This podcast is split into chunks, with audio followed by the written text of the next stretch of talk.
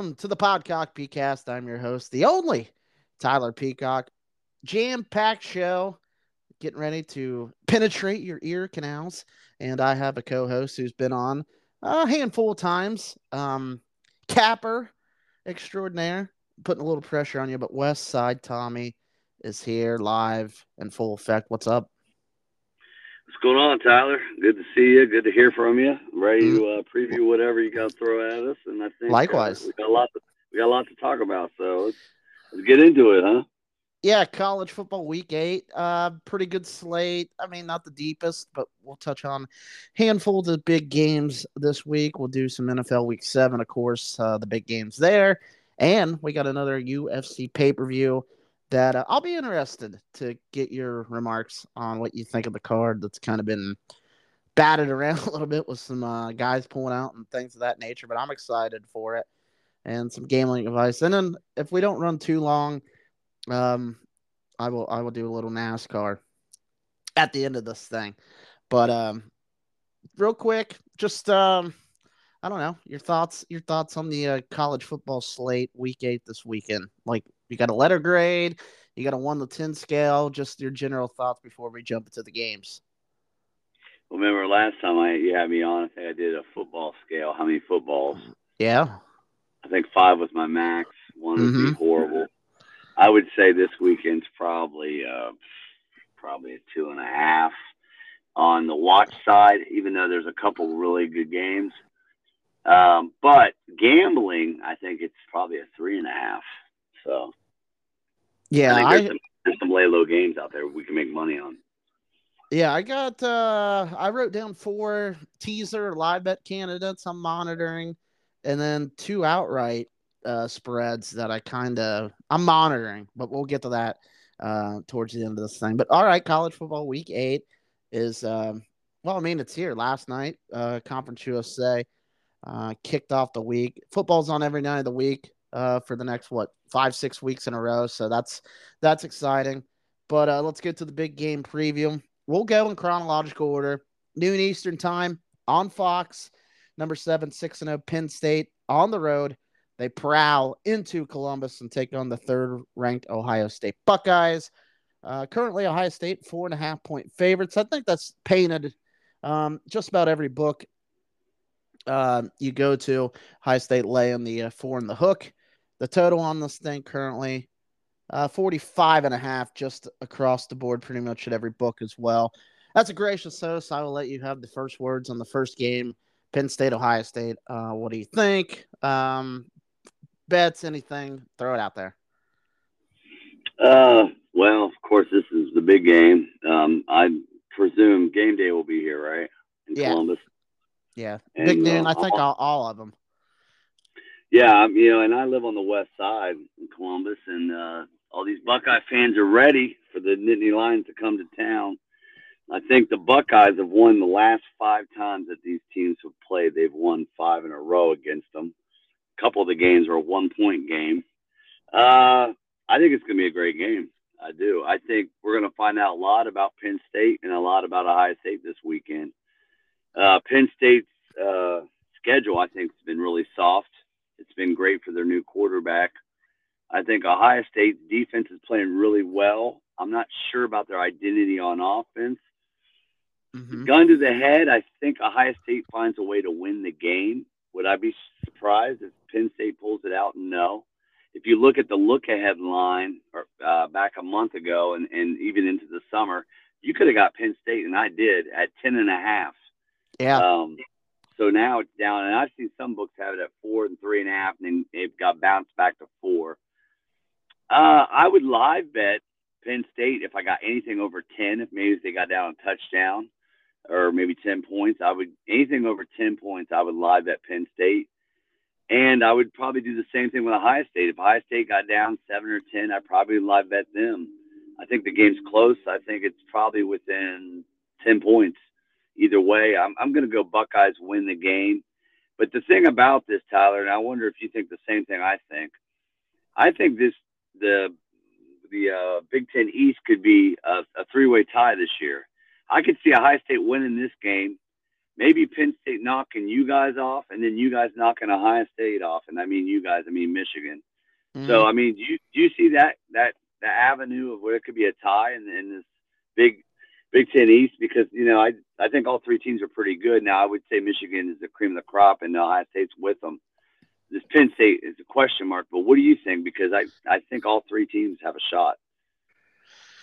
yeah, I well, I mean, I obviously think uh, that very easily could there could be a three way log jam at eleven and one, and I think the tiebreak, not like the immediate tiebreaker, but if that happens, I think the tiebreaker could be your Big Ten West division teams you played, their combined record. So that that would lean heavily towards Penn State uh, with them playing Iowa right now. If you, you look at the, like the current uh, win loss records uh, on the West side, also Michigan and Ohio State both playing Purdue and Minnesota this year, so that kind of whitewashes uh, those two out in a sense. So a weird tiebreaker that we might be, um, yeah, like you mentioned, heading down that road. Um, man, I I think I would see. I I I agree. Like both defenses are awesome. Um, I think you kind of trust Ohio State or I'm speaking for myself when I say you. Um, I think you could trust Ohio State a little more this season because they've played the big game at Notre Dame. Uh, they played Maryland already. They're at home, but man, they're they're beat up. Uh, Emeka Egbuka, he didn't play last week. Uh, Ohio State's on their fourth running back. Now, I mean, those guys could come back this week. Um, and really, I think if Penn State makes Ohio State one dimensional, uh, Chop Robinson and Abdul Carter, uh, a DN and a linebacker, could flat out rush the passer. And we've seen Ohio State's tackles um, struggle in pass protection. So I think there's avenues for Penn State to win. So, like you, I wouldn't be surprised if Penn State goes in this uh, goes into the horseshoe and wins the game.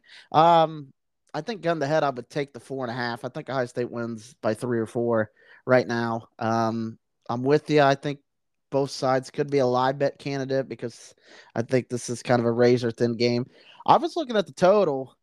Um, I don't hate the first half total at 23 and a half. Now, if it gets down to 23, 22 and a half, uh, I, will be nervous, but I mean, 13 10, 10 10, 10 7 halftime score. I, I think both teams um, maybe a little cautious uh, in the first half of this thing, kind of feeling each other's out, feeling each other out. Um, weather wise, I, th- I, think it's going to be a, a, little gusty, but 52, maybe some rain, but you know, perfect big Big Ten weather. The sky's probably going to be gray. Uh, it's going to be awesome. Um, and we'll, you know it'll be gray. It's Ohio. It's going to be gray. Oh yeah, but I, I, I love I love the gray. I, I embrace it as a as an Ohioan and a Big Ten guy. So uh, but yeah, I, I, think I would trust Ohio State to win um, because they're at home. Um, but if looking into the stats and stuff like that, both these teams, uh, very good defensively.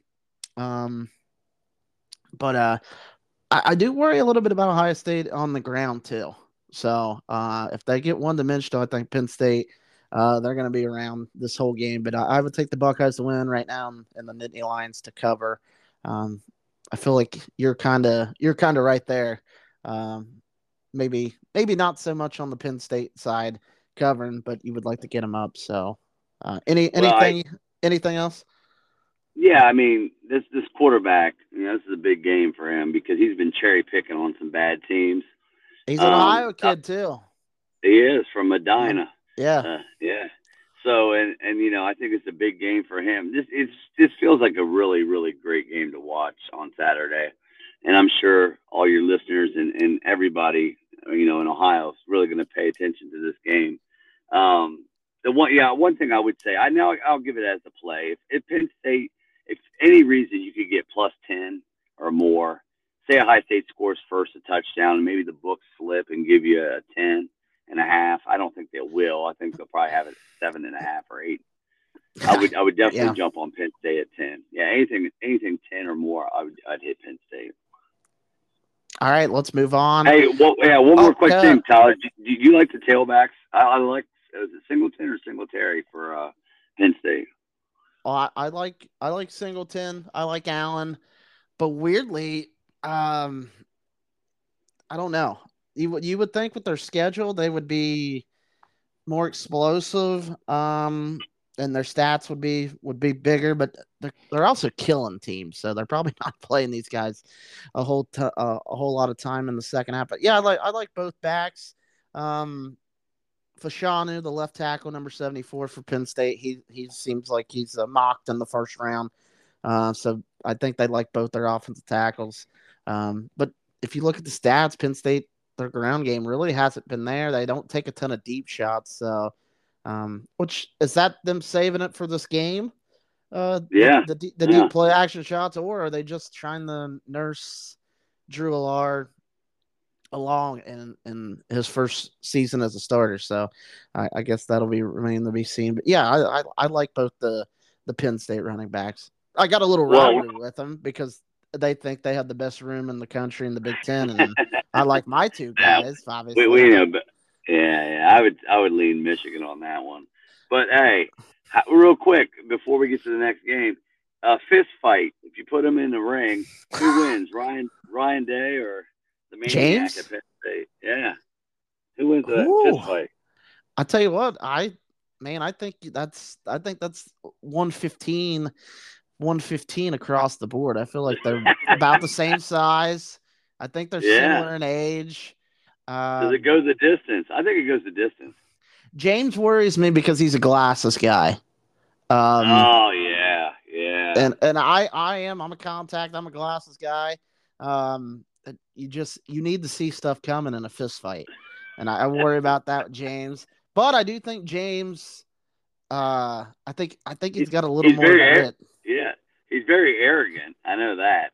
He is. But well, what about Ryan Day when he uh, when he attacked uh, Lou Holtz on national TV? That I mean, he's got a lot of fire too. So he, but does he have like? Does he actually have fire, or was that like WWF promo? Like it felt like fire? a damn promo. It felt like a. I was we, almost. We got a tough team. we got a tough team, damn it. Ohio versus the world. Yeah. And I'm like, yeah, slow down, Bub. If, if that's what you need to get pumped up to beat Michigan in the year, you know, whatever. But yeah, Lou, I thought that was Lou funny. might drag him. Lou might drag him in a back alley in East Liverpool. He's an Ohio guy, so he is. Just saying. Guy. Yeah. All right. Yeah. I, just, I, I thought they were out there. Go ahead. Let's get to 3:30 CBS, the SEC game of the week. Number 17, Tennessee, the Volunteers, five and one. They will travel to number 11, Alabama, the Crimson Tide, 6 and 1, uh, the annual third Saturday in October meeting. Of course, Tennessee beating Alabama in a hell of a game last year on that field goal. This year, Alabama, uh, uh what we got? Eight, eight and a half here. 48 and a half is the total. Um, man, I I'm seeing some nines too. Uh, DraftKings and Caesars have Alabama as a nine point favorite. So eight and a half, nine is the spread range. Um, man, I've flip flopped on this game a couple times already this week. At first, I was like, man, Alabama's definitely going to get their revenge. Uh, them being at home, I think they're better. But man, I don't trust their offensive line really. Uh, Milroe, I think he's a good runner. He throws a good deep ball. Anything in the intermediate range or him like having to, you know, like go through progressions and reads and throw intermediate stuff in the tight windows. Uh, I don't know. Both these teams are really good defensively. Uh, Tennessee, surprisingly, I guess, at least to me, uh, both teams have great pass rushers. Um, but you look at Tennessee, I don't really trust Joe Milton. Uh, clearly, their coaching staff didn't last week. They they only threw for what hundred yards last week uh, against A and M. They still got the win with their defense, but they ran the ball well. So again, I I think this is going to be kind of an ugly um, muck it up kind of defensive struggle here. I think I would take the points with Tennessee, honestly. Am I crazy? Well, you know, I have a future bet, a big future bet. Um, I got Tennessee back in the summer at ten and a half. I thought I was the sharpest man in the room. Well, hell, that's what the line is now, damn near. So I didn't, you know, I didn't get a great deal. It's not like the Michigan deal I got at zero points because um, the Michigan spread now against High State's four and a half. So I, I got a good deal there, I think. But th- yeah, this game, what worries me watching the line, it came out at nine and a half. It got hit down to eight and a half Monday.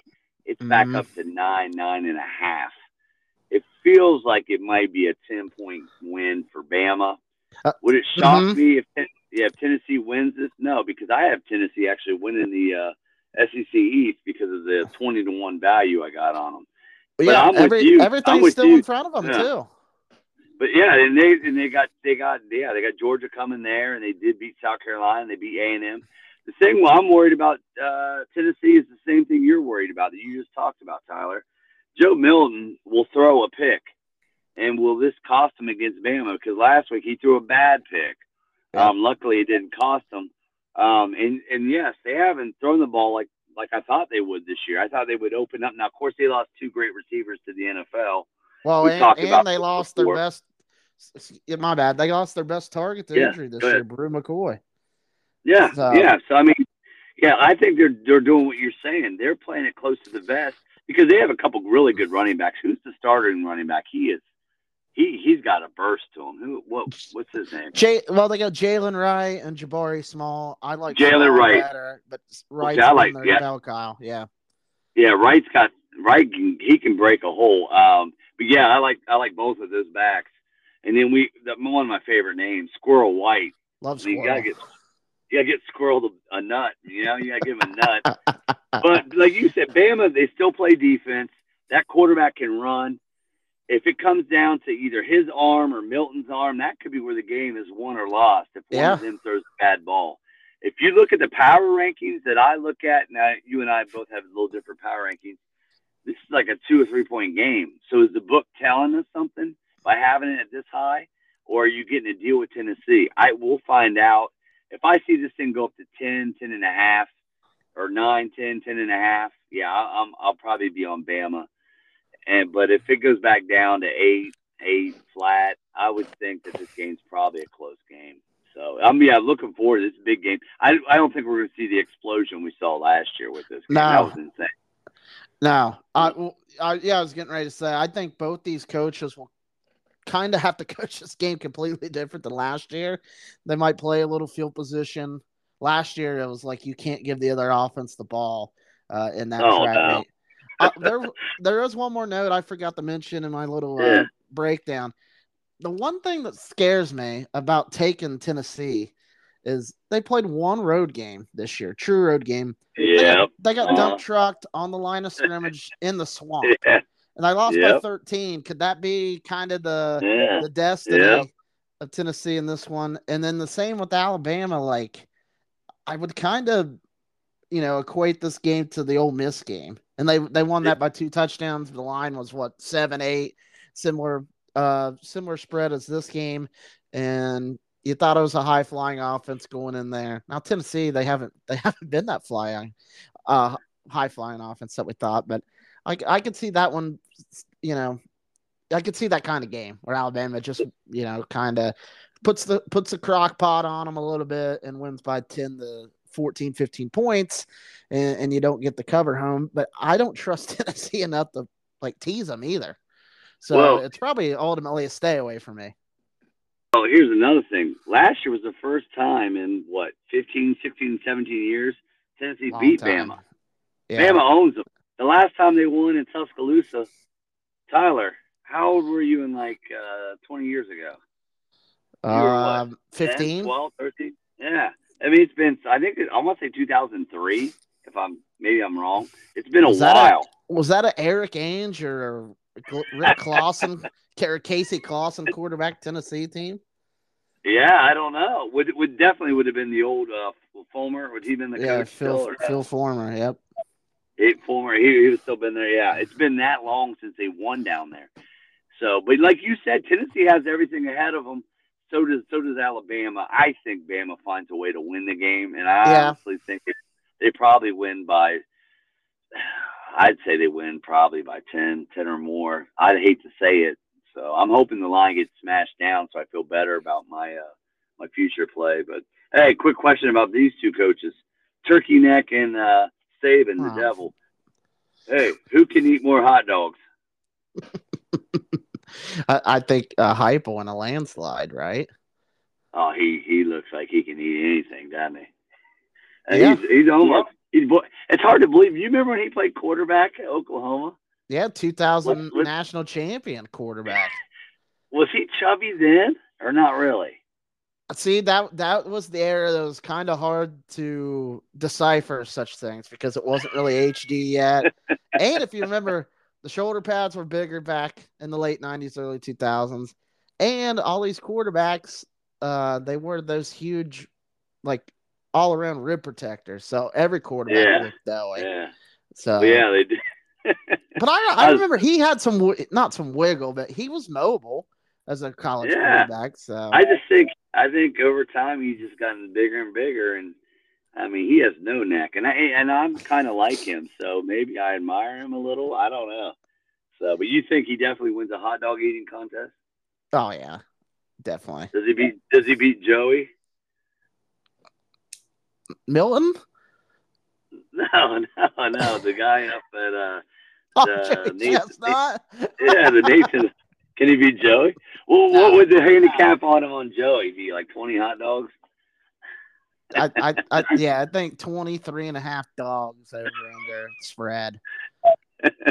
So, all right, yeah. What do you got next?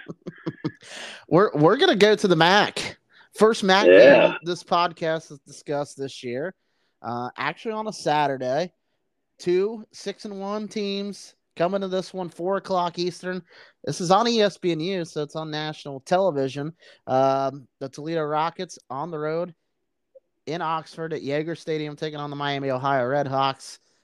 This line, where do you want to bet this game? I mean, uh, there's one and a halfs out here. Toledo's the favorite, so that's you know, at, at every book I see. I see some one and a halfs. I see a flat two. I see a two and a half at Caesars and FanDuel. Um, the total on this thing as well. Let's see here 48 and a half, pretty much painted across uh, the board on that. So Toledo, Miami, huge MAC um, battle here, middle of the season. Could be a preview to the MAC championship game. Uh, your thoughts on the Red Hawks and the Rockets? Well, I, I, am I crazy to think this might be the third, fourth best game in college football this weekend? That's why I mean, we got on the list, man. It's it's yeah. up there for me. And I talked to you about maybe I might, me and a couple friends might end up going down to Oxford and watching this. Um, if you get a chance to watch a game in Oxford, Yager Stadium, it's beautiful. You walk down the hill there, and they have they have a nice stadium. The way they did it, they redid the uh, the visiting side. It's just it's just a cool place to watch a game. Um, and they actually got the old Redskin. They did have the old Redskin on, on the stadium when you walk down. I don't know if it's still there, but he was hanging tough about seven, eight years ago. The last time I was there. Um, I don't this, think he's there anymore. Well, he was there. I mean, it could have got wokier more. But I don't. I don't know. He was there. He was cool. Um, the thing, this game is is interesting because Miami always plays good defense. We know that. Yeah. Under Chuck Martin, they're, they're going to play defense. They're going to be disciplined on defense.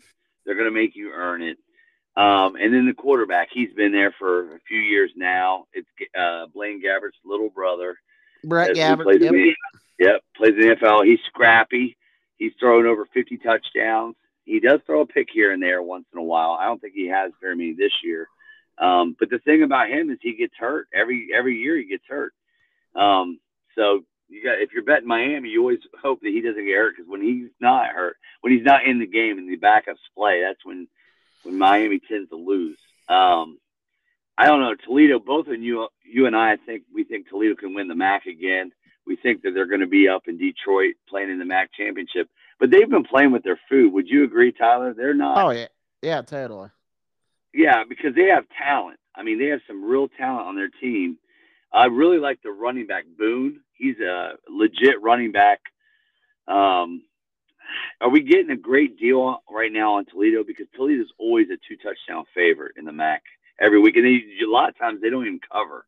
Is this? Are we getting a good deal here, or is Miami? Because I feel like Miami week in and week out is playing really good football. What do you think? Like I'm really torn about this game because I think Toledo is more athletic, has more upside, but I think Miami is actually playing better football this year. I think it's I think it's simple. Now I don't know what's going to happen, but I think if Miami controls both lines of scrimmage, they're going to win the game because they're at home. I, I kind of like them at home. Um, I don't want I don't I like Gabbert, but you mentioned the the turnover. I don't want him thrown into the secondary because Toledo still one of the best secondaries, not only in the MAC but in college football. Um, I don't want him having the obvious passing downs throw it into the secondary. So if they can they could churn out yardage offensively, control the the line of scrimmage, shorten the game. I like Miami, and I I think you got to make Quinn uh, or Quinn Dequan Finn, excuse me, the Toledo quarterback. I think you got to make him one dimensional.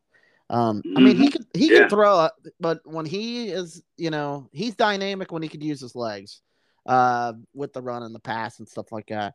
But um, yeah, I mean, t- you're right. Toledo, like for MAC roster, they're loaded. I just like Miami, um, because they're at home, and I I think the two's telling you something, um, here. So yeah, yeah, I think I think you're right. if I definitely if I saw this thing go from two back to one and a half, it's one, fishy. It's a little fishy. Yeah. I mean, yeah. both teams have won six in a row. That they, they, both dropped their opener.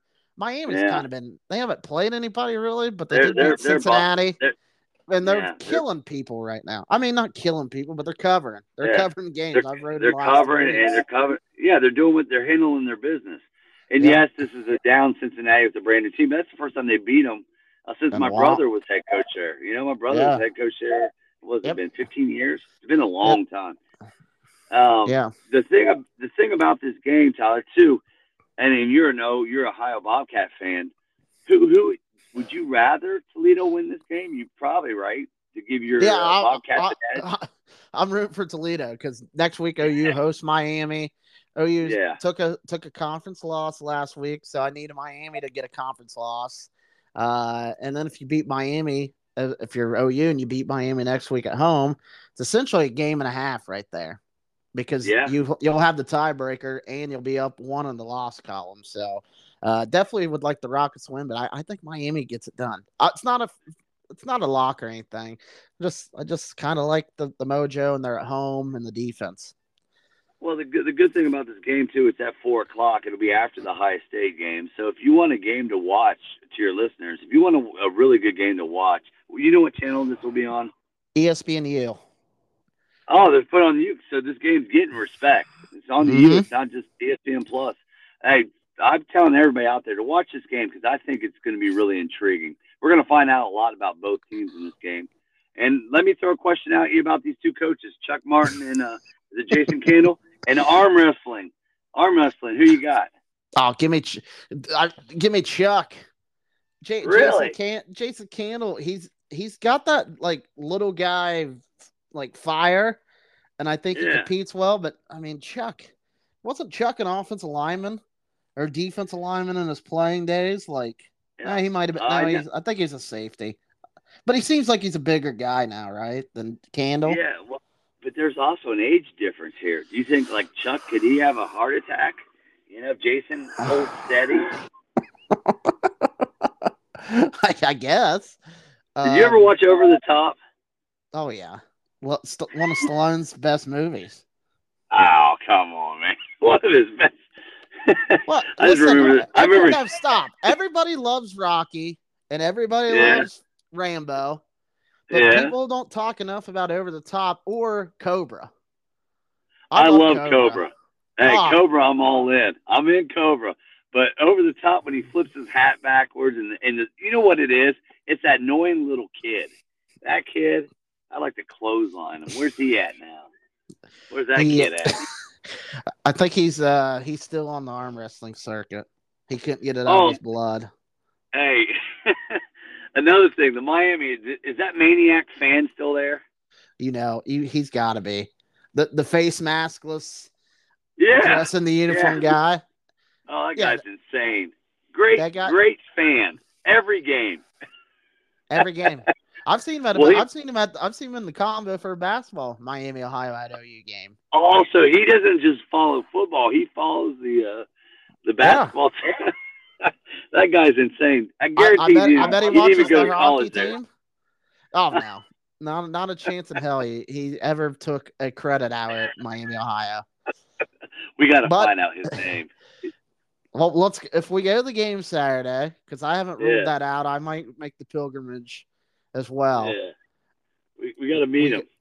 let's we'll fucking interview. I'll sneak an interview and put it on the pod. I'll sneak it Dude, interview on my look- phone. We'll get maybe a two. We'll just pull them aside during halftime. We could do that. A That'll be the second. That'll be the second celebrity I've ever interviewed unknowingly Oh, them on the come on. podcast. Who's the what? first? Afroman was the first. I got a Super Bowl prediction one year. I, I'm Afroman? yeah, yeah. No way in hell. I have to Yeah, go I'll back in the archives. You will. I'll, I yeah. It was uh, it was the Niners Chiefs Super Bowl. Kind of uh, what Who did he pick? 20 I th- he took the Chiefs. I thought he's a Cali guy and like was gonna be all about the Niners, and he he just said fuck the Niners and he pumped up Mahomes tires. So, and he ended up Hey, being right. So Hey, send me the link that I gotta hear. I did not know Afroman was on your pod. yeah, I wore a, I purposely wore a shirt with the breast pocket in it, or maybe a jacket, and I hit the hit the my app, pulled the app up, recorded it, hit the record, and just stuck it in my pocket. And during Yeah. a meet and greet, I was like, "Oh, by the way, Afroman, what's your Super Bowl prediction?" And yeah, so And, he, and he laid it on you. yeah, All I, right, man. total, I totally told everybody Afroman was on the show, and I delivered. So, uh, good good on me. uh, seven thirty Eastern Time, ABC on Saturday night, ACC Showdown number sixteen, Duke, the Blue Devils on the road. Taking on the fourth rated Florida State Seminoles. Duke 5 1, Florida State 6 0. The Noles 14 and a half point favorites at time of recording and the total on this thing um 49 and a half here i think this line is wide um duke is 0 21 lifetime uh in football against florida state and we're not sure if riley leonard the quarterback for duke uh, who suffered that ankle injury late in the uh, notre dame game last time uh duke was out uh well he didn't play last week uh, i don't think against louisville um, or NC State, excuse me, in their win. So I think if you are for certain Leonard plays, I think you could take a chance on on grabbing those points. But Florida State, I think they're on a mission. They're at home. I don't think this is going to be any kind of upset game, even though I like Mike Elko and his defense. I just think uh, the Noles are, are a little bit of a team on a mission. Also, Johnny Wilson, the big, what, six seven, six eight receiver, uh, was out against Syracuse. Uh, I, he's definitely back this week, so you get another target for uh, Jordan Travis. But I like the Noles defensively, the home crowd. Keon Coleman's been balling out. Uh, they win, but uh, like I said, if Leonard plays, I think I would grab the points gun in the head. But how say you, Blue Devils Seminoles? You know, Blue Devils, I have them on a win total, and I'm getting closer and closer to it. I have them at six wins. Um, but I, I'm with you. They've never beat Florida State in their history. Now, What did you say? What did you say the record is against them? 0 and 21. Yeah, that's what I thought. I thought. Yeah, I read the head to head, and that's what I saw. So they've never beat them. So I don't think this is not the year because this is the Seminoles. To you and I both are high on the Seminoles. I think the Seminoles definitely can be a playoff team. Seeing if they, I think them and uh, right now it looks like them and North Carolina are on a mission to meet each other. Mm-hmm. Um, I, I just yeah, I don't, I don't know if I like the 14 because I think they beat them by 14 at Duke last year. I think the 14 is probably where it needs to be. I think it could probably be between a seven to 21 point game. Um, But I, yeah, I'm on the Seminoles. I'm not, I'm not going to wager the game. I'll tell you this: if Duke got up on the Seminoles for some weird reason, could get up 10 points, I definitely would jump in on a live bet on the Seminoles. If I could get them anything under, I would say anything. Uh, I'd say anything under under ten. I would jump on the live bet with the Seminoles. I would really like to get seven or less, but that's asking a lot for Duke to get up, you know, two possessions. So, but yeah, I'm with you, Travis, and the whole team. Who's the the receiver from Michigan State? He's been great for him. Keon Coleman. Yeah, they they got Wilson back. I just they're on a mission, aren't they? It feels like they are. Yeah, I like the So- tight end from South Carolina that transferred into Jaheim Bell for Florida yeah, State. he's sol- solid kid. Yep. Yeah, they got they got weapons. Um, the the damnedest thing about this right now, though, you probably if you're gonna take Duke, and, Yeah. and you think Leonard's going to play, I think you got to grab this line pretty soon because Yeah, the closer because, we yeah. get the kickoff, I think it'll you- get bet yeah, down a, you a- few think? points. What do you think? Um, if they declare him out, is he not declared fully out then, right? No, he's not. I, I Okay, think so he- I think yesterday that we're we're recording this on a Wednesday. I think Yeah. Tuesday they said he participated in practice. Mike Elko did, so that leads me to think he's playing. Um, but again, that's kind of the the change you got to take here pre-flop. Um, yeah, because if he doesn't play, does this thing go to 17?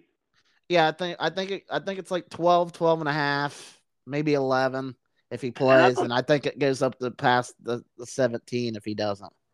Well, that yeah. So I mean, if you could take, you could do the Florida State too, and if he doesn't play, you could grab it now because if you think Yeah. the line's going to move up. The thing about the the kid that played quarterback for him last week, he he didn't do bad, did he? No, but I you know you're me. putting you're putting him in a bad situation this game. you know me. I'm not I hate I hate anything North Carolina has to North Carolina State that is has to offer from the quarterback Oh, yeah. position on that team. I hate both those guys. No Yeah. offense, but they suck. Yeah, Uh, and, and, and Duke Duke just they were able to coast. They what? It was 24-3. Um, Yeah. it was the and- easy win. Yeah, North Carolina State's defense did all all it could, but I mean they probably just ran out of gas. I didn't have much uh much time watching that game, uh, but uh, I'm just assuming that's how it went. Yeah. So It, it wouldn't shock me if Duke plays tough and then fades in the end. That's probably what I think happens. Yeah, well I think the last time I remember him playing in a big game was the the ACC championship four or five years ago, and I, well it might have been Jameis's last year, and of course that team Yeah. was loaded. They just nuked Duke though. Like they beat him by like 34 or something. So, Well, and, and and that's just one of those things. When a team's beat you 19 times in a row, you have to be really, really good or really, really lucky to snap that streak. You know, and I just, I don't, I think Duke will come up short, a few touchdowns. Florida State's on a mission. They got, they got a couple big games. They got Miami, at Miami, at Florida, and they and and Pitt. They got to go to Pitt, and you, know, Yeah. Pitt knocked off Louisville, and Pitt's a weird team. So yeah, they still got some games ahead of them. Here's the question I want to ask you about this one. Mike Norvell, remember his great picture of him and his cornrows? He had rows back at Central Arkansas on his playing days. Yep. Who has the best cornrows that go against them? Would you say like Riff Raff or Bizzy Bone, or who would you put against them? Coolio. Coolio, yeah, rest in peace.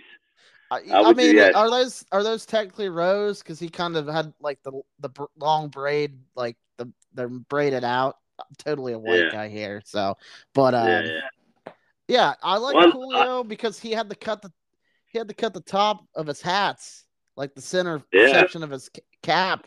Had to cut it out to make room for his, his braids. Yeah, he did. So- I mean, that's gangster paradise, man. Yeah, I I Mhm. would go with Riff Raff. Uh, love Riff Raff. You remember he was on that dating show? He was great. Um, he's still he raps. He still raps. So, but I thought, I thought you were not- gonna ask yeah. me. I thought you were gonna ask me what who would look better in Yeah. like a uh, I don't know, like a Kangol, Mike Elko or or Coach uh, Coach Norvell. So Well, Uh, Co- Coach Coach Norvell, um, if you haven't seen your listeners, if you haven't seen him, Just Google it now. Oh, he Yeah. looks so stupid. And I, you know, what school was that? I mean, he played like D2. Arkansas. No, he played Oh, one double A. He's a receiver, right? Yep. Yeah. Yeah. What a guy. All right, man. Uh, final college game we will focus on Pac 12 showdown. It's 8 Eastern time kickoff on Fox at the LA Memorial Coliseum. It is Utah, the Utes. They got a um man, my thing just bugged out here. Uh, the number 14 Utah 5 and 1 on the season travel to uh, number 18 USC the Trojans 6 and 1 coming off that loss demolished at Notre Dame last weekend. Um, the spread right now the Trojans of SC favored by seven across the board. The total on this thing, uh, 53, 53 and a half. See some 54s and a half. So, um, excuse me. Anyway, um, I, I guess I'll give this one to you first here. Utah, USC, what's your thoughts? Was this the game last year where Caleb got hurt? Uh, in the, uh, in the, in the Pac-12 championship game, not the regular season game. Oh, okay. Utah. They played twice. Well, they- yeah. Yeah, well, I was going to say they've lost three in a row to Utah. Um, mm. Is Utah kind? I'm, I'm, I thought about this today. Is Utah kind of a Notre Dame type of feel? You know. Well, that that's the that's the biggest. That's my question too in this game. Um, is SC just going to get, you know, weird? Well, weirdly, I didn't think SC got like blown off the line of scrimmage last week. I just thought no. Kay, I thought Caleb had just the bizarre bad game, and he and, and special teams and turnovers set up three Notre Dame touchdowns. I think Notre Dame wins the game ultimately last week. Caleb played clean, but the three turnovers and the and the bad special teams uh, SC played with on the road was not uh, not a recipe to win. That's why it was a 28 point game. Well, I think last week was a great um, a great tool that I like to use, and, and you probably use too. Strength of schedule. Notre yep. Dame had played everybody, where USC has not played anyone. They're straight bum hunters. They haven't played anybody. So yep. you saw that the confidence in Notre Dame. I don't know. I know Caleb didn't have a great game last week. I mean, it was horrible. But I also don't think I thought they brought a knife to a gunfight. I thought, you know, sometimes you have ugly games where you're not going to be able to put up 50 points. And when you're Lincoln Riley, you got to realize when you have those kind of games, sometimes you got to run the ball, play because I thought their defense played pretty good. Go look at Hartman's stats. I thought they played pretty well for what they are because I mean they're notorious for being one of the worst defenses the, in the nation. Dude, dude, they gave up like 250 yards total offense to Notre Dame. It was all short yeah. fields. Yeah, yeah. So I I think that their coaching staff didn't. I know Caleb threw the picks, but you have to know sometimes you, you got to you can't be too proud. Sometimes you got to bite your tongue and, and just go ahead and do what it takes to win because they have enough talent on offense to put you know put enough points up, and their defense was playing well enough. Because once you do three turnovers and like you said, the special teams, you just shot yourself in the foot. You're asking way too much. And is Utah similar to Notre Dame the way they play? Because they they they play better defense than most teams in the uh, Pac-12. They beat them three in a row. This thing started at five and a half, got up to six and a half. I, you know, to me, if I can get Utah at seven, seven and a half, I think I take Utah on the points. What about you? I mean, I think me and you's going head head to head here. Yeah, I, I like USC in this spot, and and I you think, think you know, you, yeah, I do. I like that they kind of got their clock clean last week, so it's a little bit of a reset uh, for the staff and everything. Plus, Utah. I'm looking at their road games they played this year. They had to come back and at Baylor week two. They won 20 to mm-hmm. 13, but is, is Baylor an average Big 12 team? Yes, mm-hmm. maybe even slightly below average. And then they go to Oregon State uh, a couple weeks ago on a Friday night, and they barely shit out seven points and get beat 21 to 7. Um, now, I get it. Oregon State at home, they're very good. Uh, they're a physical team. But Utah, like, I'm ready to, to scratch Cam Rising off. I'm tired of hearing the rumors that he, he might be back this week or that week. I, I just think the knee's terrible and it's yeah. not coming back this year. He's not coming back. And last week, they, they beat Cal. I had Cal in a teaser. They beat him by 20. But here's the thing if you look at the box score, I think his name's Sione, uh, Sione Vaki or Vaki. Yeah. He's he's a six foot, two hundred seven pound sophomore. He played quarterback last week. Guess what? I'm I got Phil still open here. You could Google Utah's roster. Sione is a strong safety by trade. And they just put this fucker in a wildcat quarterback because Nate Johnson sucks. Uh, Bryson Barnes, the backup quarterback who's gotten run run this year, he sucks. I can't trust this Utah offense to go in on the road. They haven't played good at home. They're a totally different team at home. I think SC bounces back. So I, I would lay the points right here. I, I think uh, I think it's a little bit of a shootout. Um, because they probably won't be able to stop Utah's run game that much, but I don't think Utah's a real threat in this game. Well, I'll I'll tell you this: it, it went from five and a half to six and a half. If it goes mm-hmm. up seven and a half, eight, uh, for whatever reason, yeah, I'm bailing. Uh, it, it's probably going to be a bounce back, a feel good spot for USC. Um, so yeah, I'm not 100. percent I was just I know they beat they beat them three times in a row. I know what kind of defense Utah can play, but I mean, Caleb, you'd think he would bounce back in this spot. I'm with you, but if I see this line go up and up and up, then I'll probably just fall the steam. But if it goes back down, if I see this line go from six and a half back down to six or five, I'm back on Utah, man. If I can get them on a live bet over seven. Uh, but uh, I would, but yeah. I would too. I just think the line movement, Utah. I mean, they don't like I said. If you look at some of the stats too, like their yeah. defense, it's not as good as it's been in the past either. So I, I just think it's not the same Utah team we thought coming into the year. Well, and if USC wins wins out, they're still in, they're still in the mix, right? Oh yeah. Well, but I mean, Utah's got one loss too, so that, I mean that's that's why I put the game down. It's a big game, yeah. two ranked teams, everything's still in front of them. I just think uh, this is this this feels like a game where a contender emerges and the loser is a pretender. So you're right, hundred percent. Um. All right, let's go to the let's uh, you know I got some games here. The good game guide. I mean we don't we don't break these down. Uh, just give you kind of a thumbs up or thumbs down on watchability. If you got a gambling angle you like here, um, we're recording this on a Wednesday. I it's tough to put the midweek games, but I do have one Thursday night in the Sun Belt, seven Eastern time on ESPN. Six and zero, oh, James Madison University on the road at the four and two Marshall Thundering Herd. Anything you like on this one? Well, I mean, James Madison, you and I both have a soft spot spot in our heart. We both like this team. We like their colors. We like their stadium. We like everything about JMU. Um, mm-hmm. They're playing Marshall. Marshall gives this team fits. Um, so Marshall is capable of beating anybody in the Sun Belt.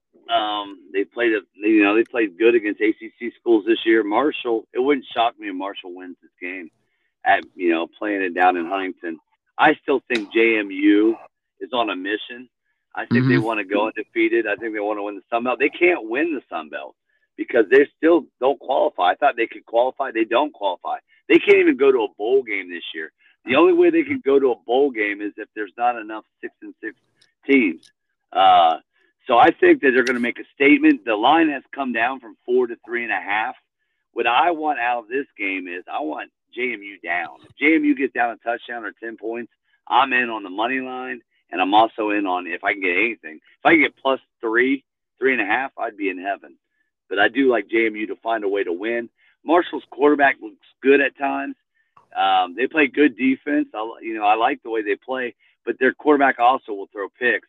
I love their running back Ali, um, but JMU's got a lot of dudes, and their quarterback's playing really well. The transfer, so I'm on JMU, but I think they're going to get pushed, and I think they might get down in this game. What do you think? I I don't know. Um, I I think it's to be a good one. I'm, I'm definitely to watch it. I I would lead JMU. Um, nooners on Saturday, just two of them here. Obviously, Ohio State, Penn State, the big game in that window. But uh, Central Florida at number six, Oklahoma, and number 22, Air Force, in a rivalry game on the road at Navy. Um, I kind of like Navy in the 10 and a half. Um, I mean, that's that's the thing that sticks out to me. Um, that's one of the lines I'm I'm going to monitor. Uh, maybe bet it pre-flop, but um, any anything in the noon window Saturday you like? Well, I, am not sure of the times. I have some games scheduled. Of course, I'll give them out um, for my plays of the week. Um, but yeah, but the uh, the Navy game, I think the quarterback for Air Force is he is he out? Yeah. Yeah. And Navy's won two in a row, and it's a rivalry game, and they're it's part of their cup they play for. Um, yeah, I'd stay away from me, but I, I'm you know you're getting a lot of points for Navy. It's at Navy, right? Mm-hmm and Air Force had that big game. They just had to play against Wyoming last week.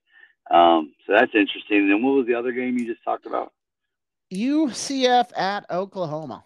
Yeah, UCF has been disappointing to me. Um, but isn't this where uh, the quarterback from Oklahoma came from, right? Yep. Yeah, so I, I think Oklahoma finds a way to win. Do they cover how much is it, 18 or 19? Who knows? I see 19 so we'll, right now. Yeah, them and Texas are coming off a bye, so let's see if they come out. Maybe they come out a little flat, but uh, I don't know. That's something I'll watch for. See if they come out flat. You might be able to catch some points there with UCF. Three thirty games. Uh, Washington State at number nine, Oregon, and Minnesota at number twenty-four, Iowa. And the third one I got jotted down here: two teams trending in the right direction in the Big 12, ESPN 330, Oklahoma State at West Virginia. Uh, anything on those three games or in the in the midday window you like? Yeah, I'll, I'll go ahead and give it out because these are two games that I was going to give out as betting. Um, yeah. I like uh, I like Minnesota. Uh, ah, catching anything off. Yeah, that's the third. No, go ahead. Anything over five. It came out at five and a half. It's down to three and a half.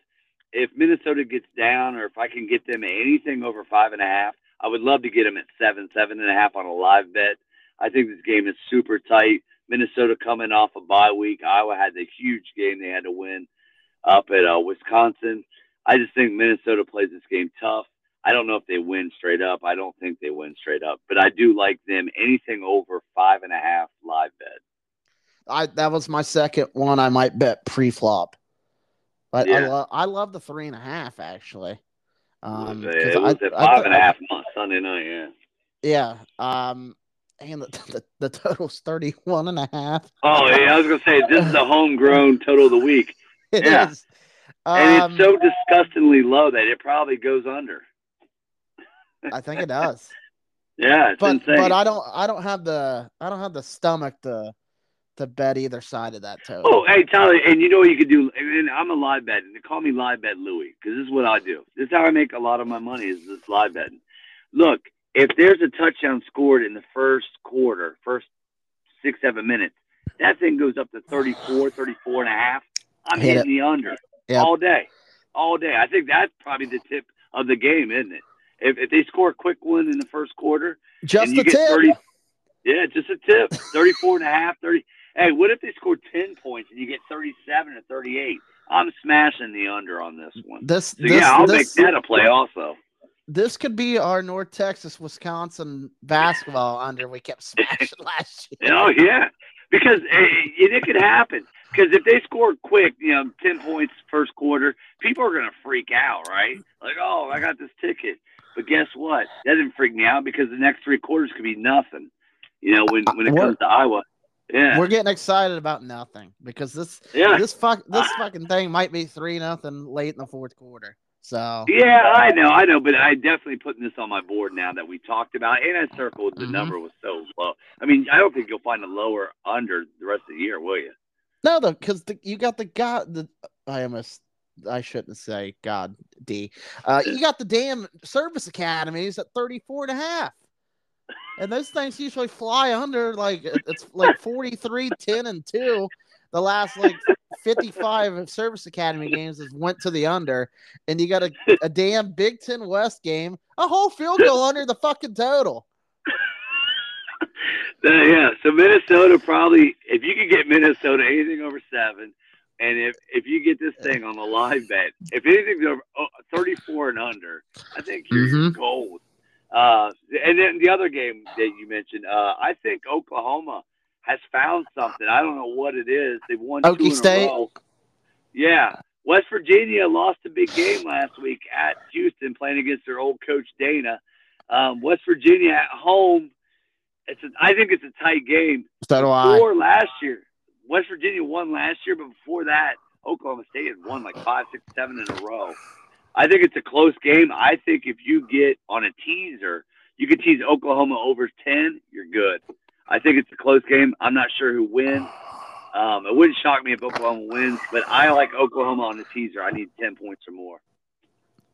Yeah, I I probably would lean Mountaineers at home, but man, that feels uh yeah, that that feels that feels tight um as well. Uh oh, I forgot this game. Four o'clock, number eight, Texas at Houston. Uh, Big 12 game should be a decent crowd. I don't know if Houston has any punch really in that game, but any thoughts on that one before we get to the prime time games? Well, I, I tell you what, you know, these Houston kids, because we talked about this before, all those kids on Houston, I think 75, 80% of the roster's from Houston. So mm-hmm. I know the crowd will be good there. Of course, Texas will bring some fans in that, that stadium. That stadium's a pretty cool stadium, too. It looks right downtown. I think if Houston catching all those points wouldn't be crazy because same as the Central Florida, is Texas going to come out a little flat or they're going to come out with something to show? And that's probably right. what that's the battle in that game. Okay, prime time slate. Uh, these two games are seven Eastern time kickoffs. Uh, TCU at Kansas State. Uh, the Horn, Fro- Horn Frogs four and three, Kansas State four and two. So kind of a, a big game for both of those teams. Uh, I put number thirteen Ole Miss on the road at Auburn here um, for whatever reason. Um, in the in the seven o'clock slate of games. You got anything on those two games? I think uh, the TCU game, if you would have got them Sunday when it came out seven and a half, you would have had a good number. Uh, now it's down to seven, six. I think it's another. I think it's a tight game. Um, of course, they played the championship game and they, they played it last year twice.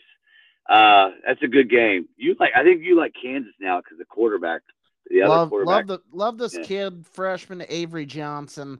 Um, you hear the name Avery Uh-huh. Johnson? He is a white kid Coach. with long. Hey. No, this guy's a white guy with long flowing locks coming out the back of his helmet. This kid it looks like he runs a four freaking flat forty. I mean, he can fly. He's patient. He had five rushing touchdowns last week. He can throw. I'm not saying he's like, uh, um, you know, he's not Peyton Manning or Tom Brady throwing the football, but he's not terrible. Um, he's like the white Lamar Jackson in a way. I'm dead serious, and I I White Lamar Jackson. dude this kid this kid can fucking fly and he he runs like collin klein though he's patient he's he's moving his pulling guard he's feeling him out directing traffic showing him where to block and stuff like this kid and and i think texas tech is solid they beat him on the road uh, they put this kid in when they're sputtering and he goes for a school record five rushing touchdowns in the game and wasn't touched on any of them i mean this kid is Wow. unbelievable Well, I you know I have a uh, I have a future bet for them to I- win. I the, think it's uh, Big alive. 12. Hey, Well, I thought it was dead when they lost a few weeks ago. I So, think this this- kid just just gave you the the B12 shot for your bet. Well, who's the other kid? Will. Uh, Will Howard, just hold the clipboard. He sucks. He sucks. cl- He sucks.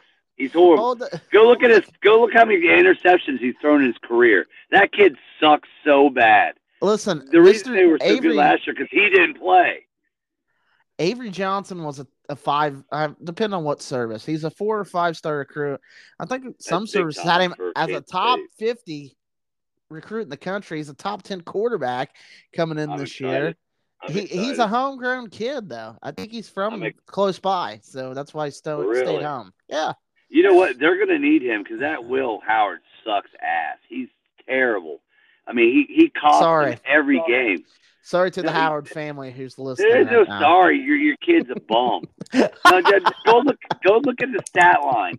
He drives me insane because Kansas State, you know, they have the talent. I like the running back that replaced Deuce Vaughn. I like their playmakers. I like their defense. Howard sucks so bad. So this new Avery Johnson kid, we need. Is he starting? Well, uh, Klieman's being coy, but I, I think they're going to give him the start this week. I really do. You Um, know what? I hope Will stinks it up and they bring the kid in and I get him Well, down. uh, I can live bet. I, I could see that happening too. Also, I'm waiting on I'm waiting on Keagan Johnson to kind of take off. Uh, transfer Yeah. from Iowa, wide receiver. I thought he'd make an impact for Kansas State. He's Maybe only this- sophomore. maybe this- I think he's been banged Maybe this is a game. Maybe this is a game. I tell you what, it's a big game because TCU needs. To, you know, they got a big win last week. Both of these teams need this win, so this that you know that's a good game to bring up because it's going to probably be a good one to watch. Yeah. Uh, seven thirty game. I, I mean, obviously number two Michigan at Michigan State. Uh, I'm always scared to go in the East Lansing, but uh, Michigan's 24 and a half point favorite. So if we take care of our business, uh, I think we'll be all right there. Uh, and two more games here. Eight o'clock. Um, I don't have any Pac-12 after dark or real late games, so uh, maybe an early night for the the the football viewing community out there. But uh, ACC Network, 8 o'clock, Clemson at Miami. And then I got Georgia Southern at Louisiana Lafayette, or Louisiana now. 8 Eastern on ESPNU. So ESPNU uh, with the Miami Toledo game and Georgia State, Louisiana. Uh, nice little doubleheader on ESPNU uh, for the G5. But any anything in the uh, the night prime time circuit of games you like? I, I think that Georgia State game will be good. I think that kid Grainger has been their quarterback forever. Uh, they had a big win last week. I think that's a good game because I know Louisiana plays tough at home. So that is definitely a good sneaky uh, G5 uh, game to watch. I think that Clemson Miami game. I mean Miami, they you know they need a win. Mm-hmm. And Clemson, Clemson's got to win out and pray. I think Clemson's getting better on their offense. They have uh, Riley's brother. They're starting to get a little bit better. That's a good game. It feels like a real tight game. Yep. Um, and then what, what was the other game you, you mentioned? Um, Michigan, Michigan State for selfish reasons. Michigan, Michigan State. I, I think if you can get Michigan, if that game starts slow paced for whatever reason, and you can get Michigan at 17 points or less, maybe 16 and a half, even 17, I would hit it because didn't they jump your players after the game in the in the hallway? Yeah, I don't want. I, yeah, I don't want to be cocky, but I do think Harbaugh has a chance to to really put a oh number gosh, on these guys, you... he's going to. And and I think Dantonio made a bad decision to come back, even though they were winning all game last week, and let Rutgers come back, which was horrible because Rutgers turned the ball over about a million times and they still came back and win. I just think as the game goes on, kind of like you've seen in a lot of these Michigan games, they they wear you down and eventually they're going to beat the hell out of you if you if you're not a good team. Yeah. I think they cover the 24 and a half. If I can get them on a slow start at 17 and a half, I'm all over it. And I think they're going to get payback for the assault that their kids took in the tunnel. All right, there you go. That's college football week eight. Uh, NFL week seven here. Let's go to Thursday night. Uh, the four and two Jacksonville Jaguars at the three and three New Orleans Saints. Saints one and a half point favorites. 40 is the total. Dude, I can't bet this game. It's a stay away from me. Uh, I would lean Saints in the dome. Trevor Lawrence knee injury kind of up there. Did see where former Bobcat Nathan Rourke got the call up, so I, I think he's gonna get an opportunity to at least dress for Jacksonville. Other than that, that's all I gotta say on the game. How say you, Jag Saints? Well, I tell you what, Saints lost a big game last week. They went to the Texans and CJ and the and the young young Texans who are fun to watch. The baby Texans uh, beat them. They, yeah, the baby Texans. They held them inside the red zone like four or five times. And a typical Derek Carr choker. Derek Carr is one of the biggest chokers in the league. um, but I love. I think you and I both love the the Saints roster. We like the receivers. They look great. Uh, the two Ohio State kids are good. Kamara's back. He looks okay. Yeah. Um, they play good defense. They're at home. Who dat? They need to win. Jacksonville's starting to play good football. We thought Jacksonville would, you know, sixteen to one to win the AFC was a good, a good thing to have in your back pocket on a future bet. They're starting to play better, but I, man, Trevor gets hurt after they start playing better. Etienne's running the ball better. Throws everything out the it's window. A, it does. This game's going to be ugly, mm-hmm. real ugly. It probably goes under. Um, it, some books have it at 39. So, and that's, you know, it probably goes under. It's probably a dog fight. It probably the first, you know, whoever make, messes up and turns the ball over probably loses this game. I, I don't want to bet it. I think if you did, if you're a seven point teaser or six point teaser, if you can get, because right now you can get Jacksonville at three points. It came out at one and a half. Now it's at three. Take the Jags and get them at 10. You're probably okay. Or you could go the other way and get the Saints at four and a half, plus four and a half, plus five and a half. And I think you're good because I think this is a tight game. I wouldn't surprise me if the Saints win. They need to win this game, but uh, it probably depends if, if Lawrence plays or not. I don't know who their backup is. Is David Garrard there? No, no. Um, all right, let's go Sunday one Eastern time. Uh, the Browns three and two on the road in Indy, taking on the three and three Colts. Cleveland Browns two and a half point favorites. Forty again is your total uh, in this one. Uh, what do you think about the Brownies and the uh, the Colts here? Well, the the Browns had the force field last week on them. Yeah. Because I mean, the public was definitely all over the uh, 49ers. They had them on teasers. They had them on money lines. They had them on everything, and it looked like they were going to win. I mean, and win in fashion. And then McCaffrey gets hurt, and uh, was Samuel got hurt. Trent Williams. the Browns have a game, it was a game from hell. It was a game from hell, and the Browns got a great defense, and well, it has a really good defense. Mm-hmm. And then you get PJ Walker, who's you know, selling insurance one week, and then every NFL team ends up bringing them back every year for like the last five years. Um, and he goes out and he plays decent for what he is. And so the, every time the Browns have won this year, and you think, oh, wow, the Browns might be good. What happens the next week? They shit the bed. So I don't know. I don't know if they win or lose. I can see why somebody would take the Browns. I think the the uh, Colts are scrappy. Minshew will be the quarterback. I think it came out that the rookie is out for the year. He is. Um, yeah, and they're banging him to death. Uh, so I, I think it's a very tight game, very ugly game. I want nothing to do with this betting wise. Yeah, I, um, same same boat. We're rowing the same oar here. Um, I mean, I would want to take Cleveland gun the head, or would take Cleveland gun the head, but I mean, you're right. It's just um, they don't string back to back games too often uh, there. Plus, they're on the road, uh, you know, um, so it'd, it'd be a classic Browns letdown. So I'm off. I'm off either side of that game. The total don't do anything for me either. Either. So uh, we will move on. We'll stay at one o'clock Sunday. Um, I'm excited about this one. The Detroit Lions, they're five and one. They're on the road. They're in Baltimore, taking on the four and two Ravens. This game's a Fox game. Baltimore field goal favorite, minus three, 42 and a half is the total. I mean, what I I, I kind of want to take the Ravens here. I, Detroit, this is their second straight road game. Maybe I'm not like bought all the way into Detroit. Their coaching staff's been awesome, uh, scheming up good offense and good defense. But uh, I think Baltimore at home. I think that's a that's a spot. Uh, I might back the Ravens here, but I I, I mean I don't have a strong uh, conviction either way. But uh, good game. What do you think? Yeah, I think it's a great game. I think last year they played, or the year before. I think it was last year. It was 19 to 17, two point win for Baltimore. Baltimore lifetime. I think they're five and one against them. It sounds about right. So they own them. I know they've never won in Baltimore, or uh, yeah, they've never beat Baltimore in Baltimore. Um, I think they're five and one against the Lions. You know what though? I like the Lions. I like yeah. their defense. I like your your, your boy from uh, Michigan, Aidan. He's awesome. I like uh, St. Brown. I like I like the way Jared Goff is playing with confidence. Uh, I, I wish David Montgomery was healthy. If David Montgomery was healthy, I, I'd be all over the Lions.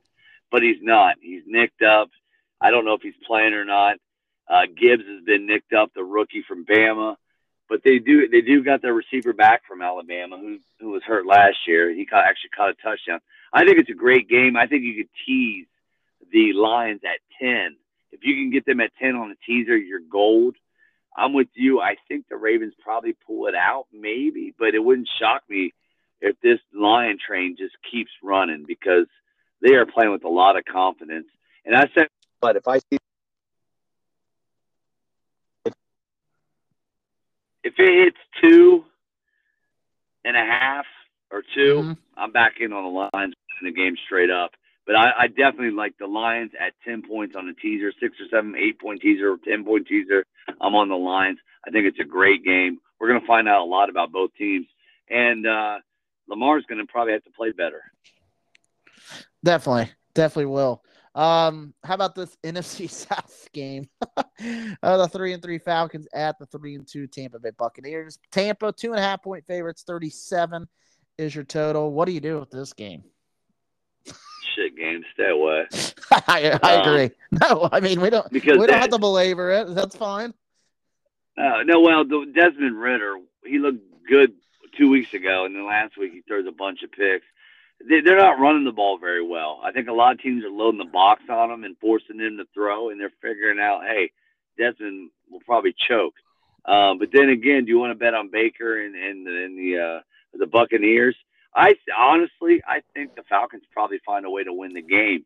But do I want to bet it? Never. I'm not betting it. Yeah, it's to me, it's a stay away. But for shits and giggles, just I'll, I'll take the Bucks since you're going to be on the Falcons to drum up okay. some, some fake war, baby. some fake podcast beef. So uh, yeah, um, yeah, yeah.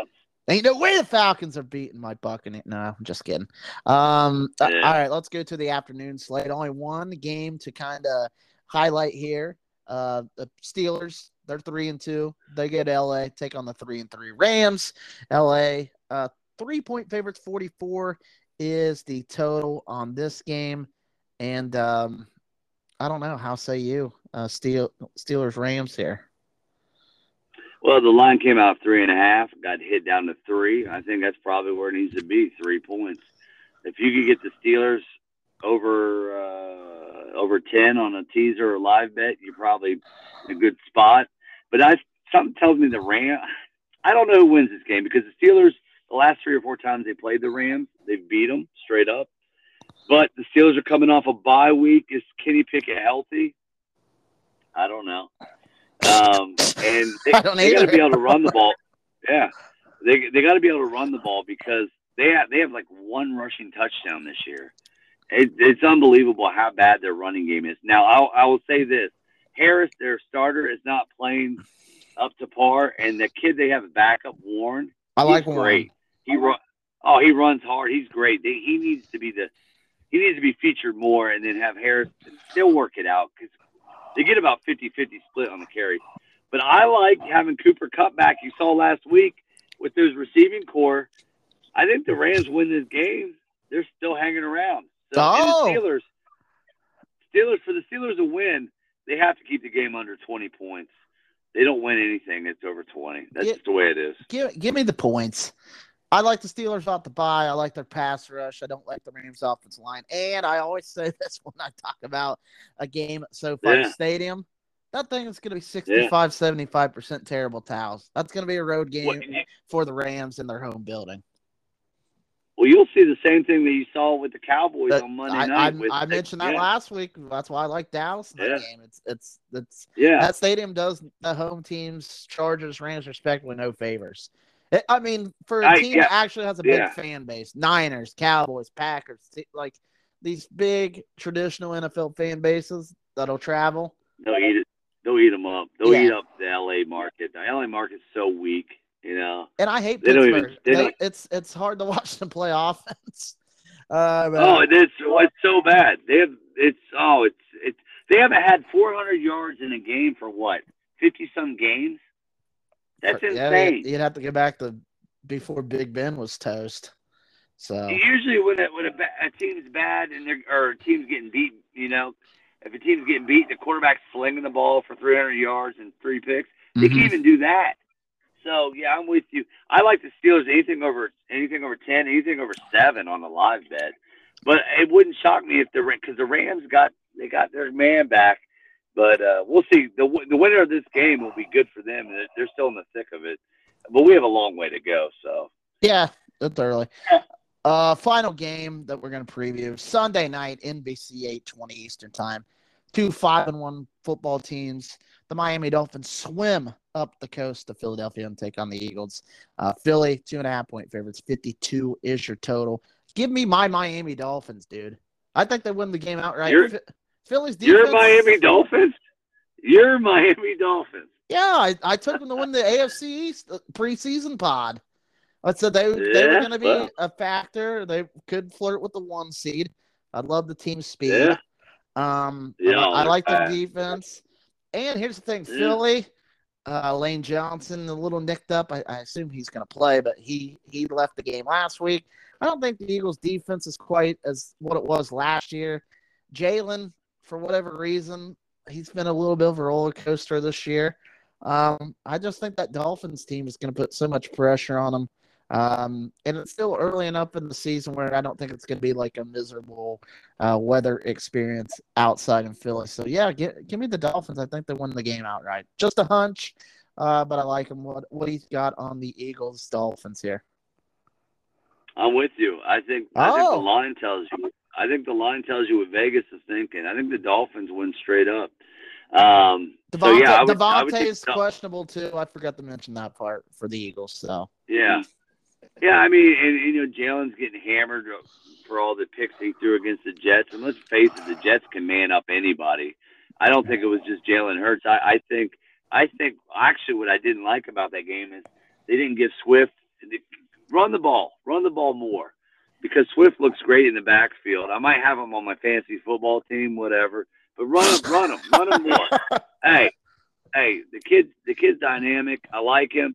I, I just think, I think, like you said, the speed of Miami. They, they got you know multiple guys that can catch and run. Uh, they play with a lot of confidence, and the line to me is under two and a half points. It's telling you something. I think Miami wins the game straight up. Mm-hmm. You can tease Miami over six or seven. If they get down, I'm definitely live betting them. If they're down, they are going live bet.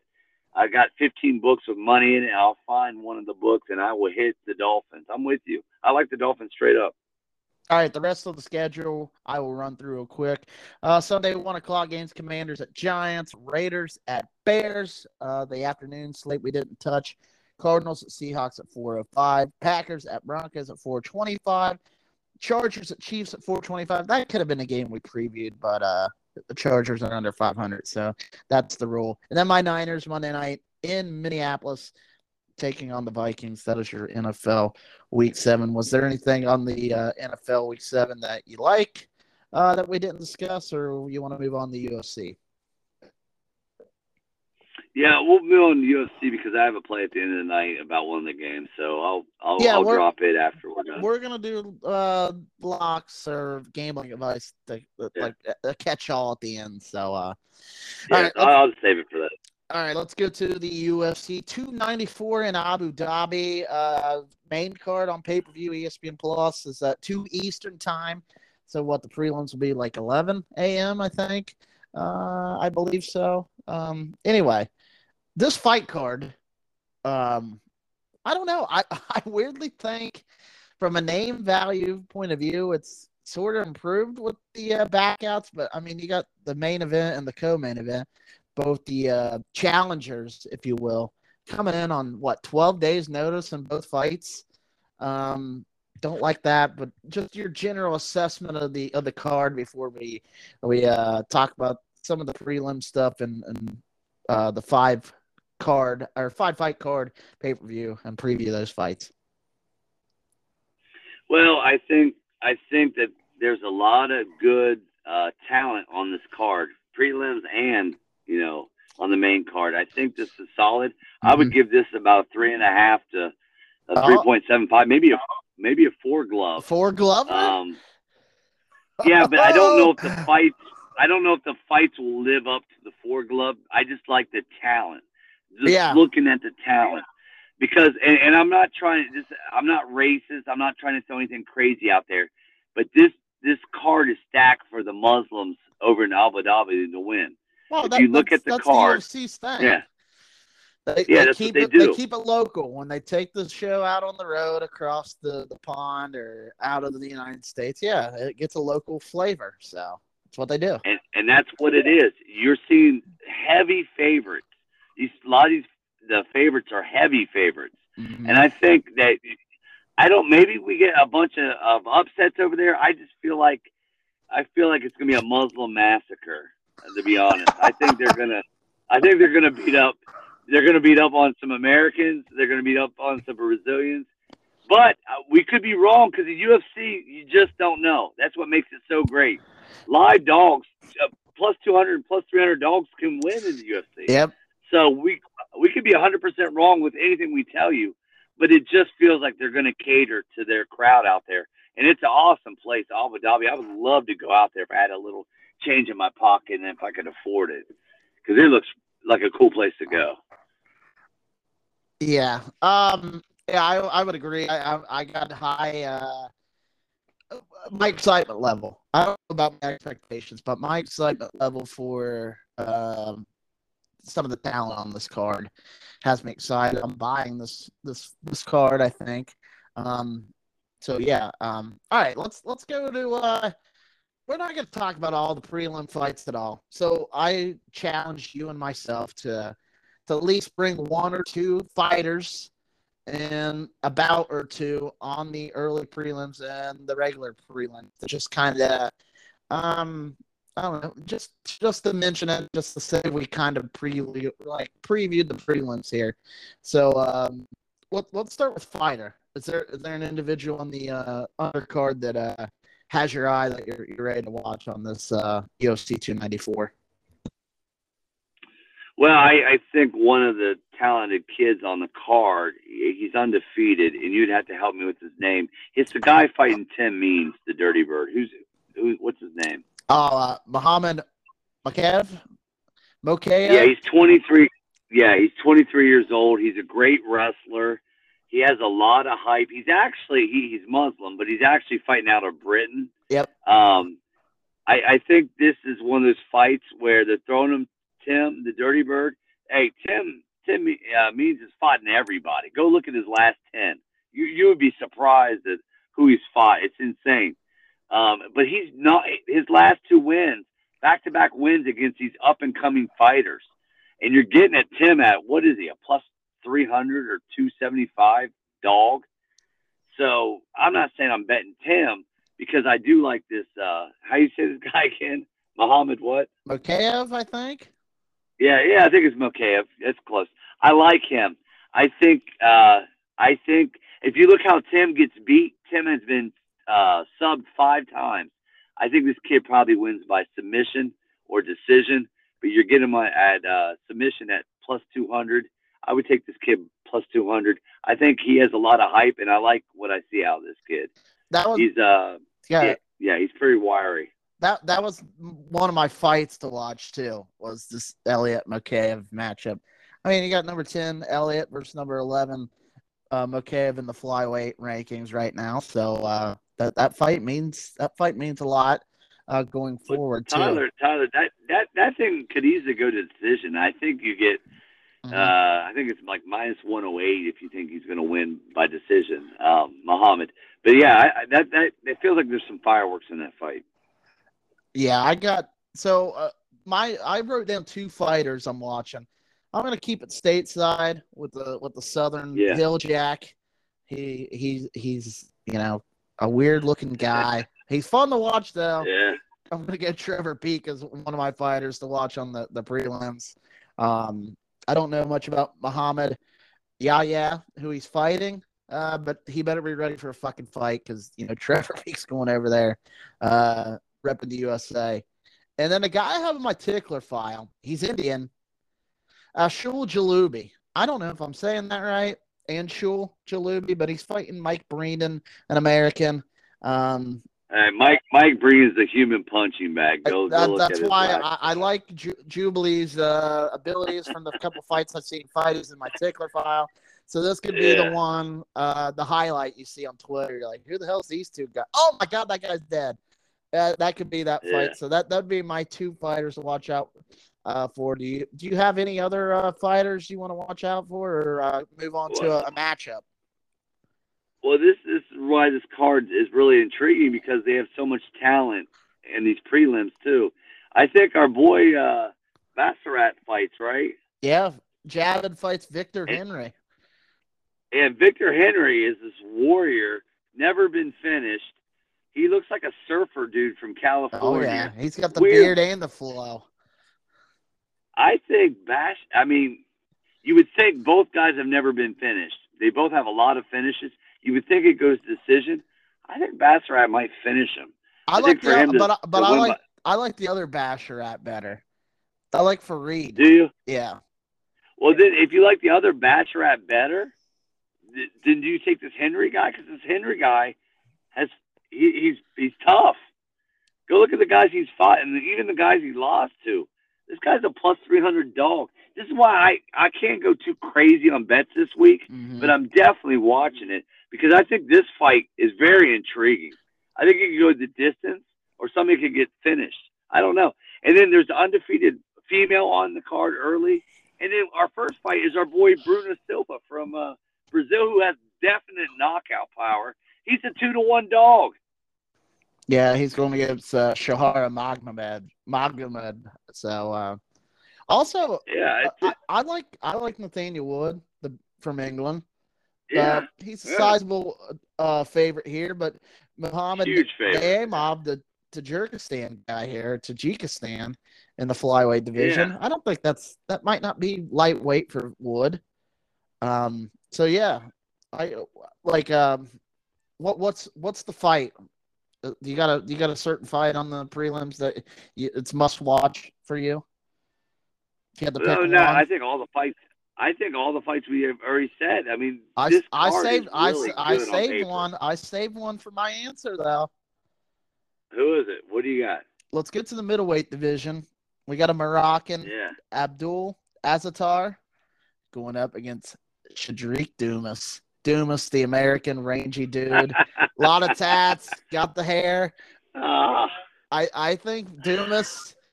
I don't. I listen. I don't think he's had a boring fight yet. Like I'm not saying he's awesome. He's going to be a champion or anything like that. He just kind of has that carefree attitude. That, like something's going to happen in that fight. So that's why I wrote that one down. Also, like Nathaniel will Well, I- here. So I, that's why this card is so good. Uh, every, I would say, almost every prelim fight I could watch. Like I'm, I'm looking forward to watch because all these guys are either on a run or they're very talented. I just, I think that this card could be really good. Mhm. if we get good res- if we get good results. So yeah, I'm with you. All the all these fighters that we've talked about, like it's it's going to be good stuff. And what time did the prelim start? ten. I just saw it. 10 a.m. early prelim start on ESPN Plus, Eastern time. Get some get some breakfast and slap it on. Is it on ESPN two or is it on ABC?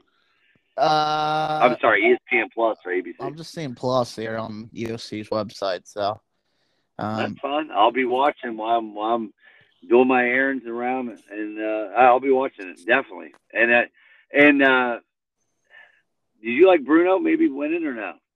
I haven't looked into that yet, really.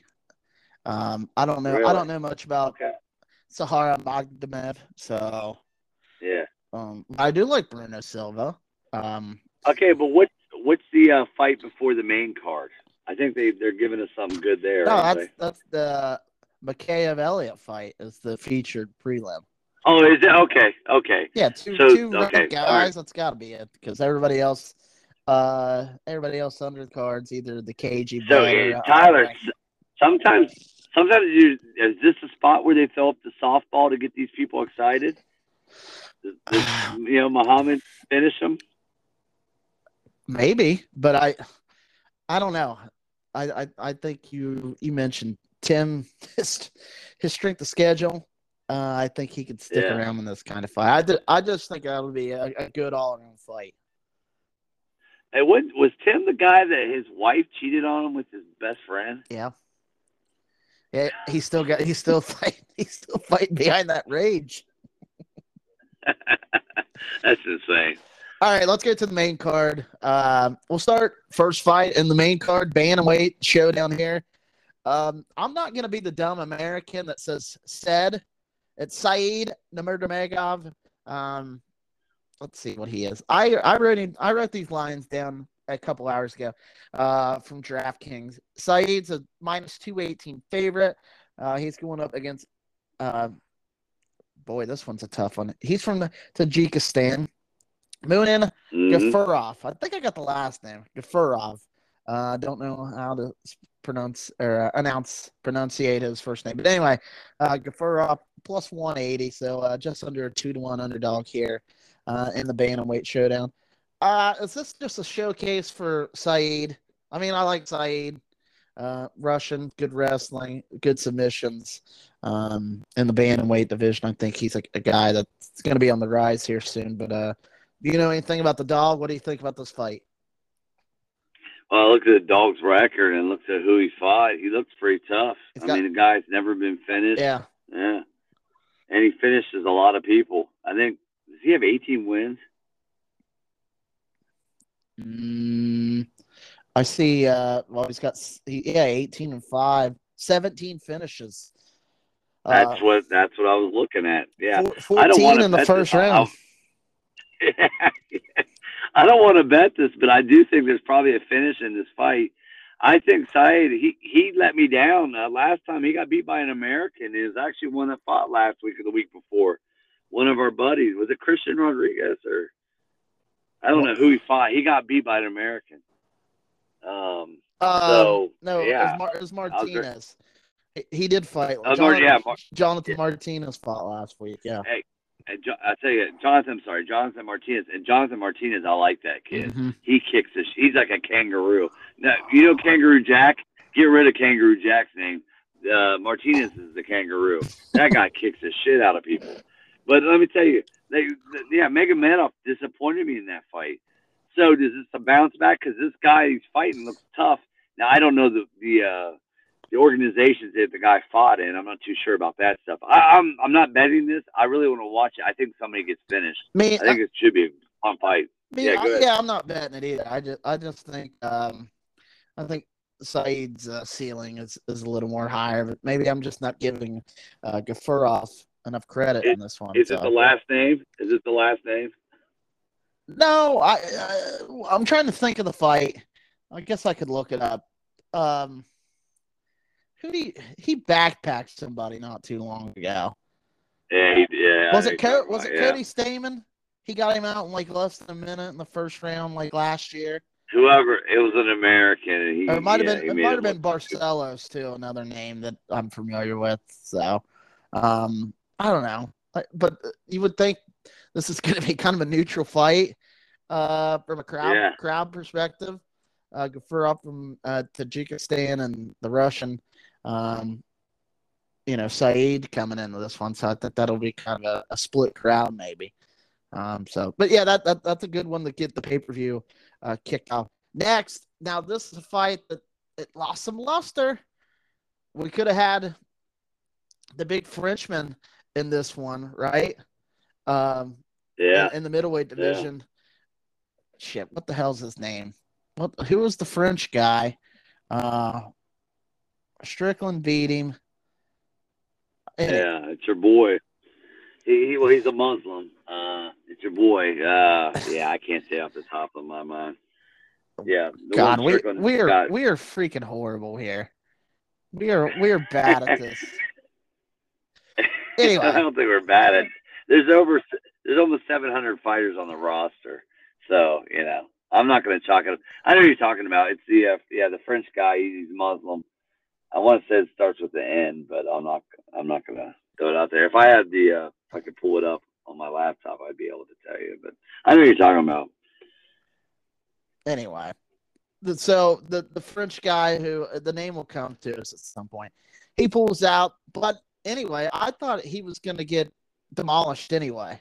So now they've trot in Warlley Alves from Brazil to fight the 11th ranked Ikram Aliskerov from Russia. And Ikram you got to lay 650 on DraftKings. Uh, Warlley's plus 470 on the take back here. Um, any any any chance on the dog? Do you like Ikram? Uh, what's your thoughts on this fight here in the middleweight division? Well, they brought Alves. Alves is scrappy. He's been around the way, but he's taken a lot of L's lately. Is he about ready to leave the UFC, or is you know is this a spot where he has nothing to lose back against the wall? Because yeah, if you go look at his last five in, I think he's lost two or three, maybe four. I don't know. But uh, the guy he's fighting, how do you say his name again? Aliskerov. I think finished. So I have him. Remember what the odds for him to win by finish, but I think Aliskerov wins by finish definitely. Yeah, I, I think Aliskerov might get a, a murder charge in this fight. Um, no, yeah, he, he, I mean, this, this yeah. dude's huge. He's powerful. We've seen him uh, take people out the leg kick. We've seen him use the use the hands to get people out. Um, and I'm gonna assume he's got some. He's got a little bit of grappling and wrestling with him being a Russian uh, as well, but I don't think he's had to use it really. So, do I wish we could have seen him fight Nassourdine Imavov? I finally looked up the name yeah, by the way. Yeah, um, that's him. The big, That's the big him. Frenchman. Yes, uh, I think I think Warlley's getting a check here, a good sized check. Um, yeah. And and Dana's going to cover uh, his medical after this massacre. I think Aliskerov just kills him. I think the first round. Will he, will he, really? So you think he beats him in the first round? Yes.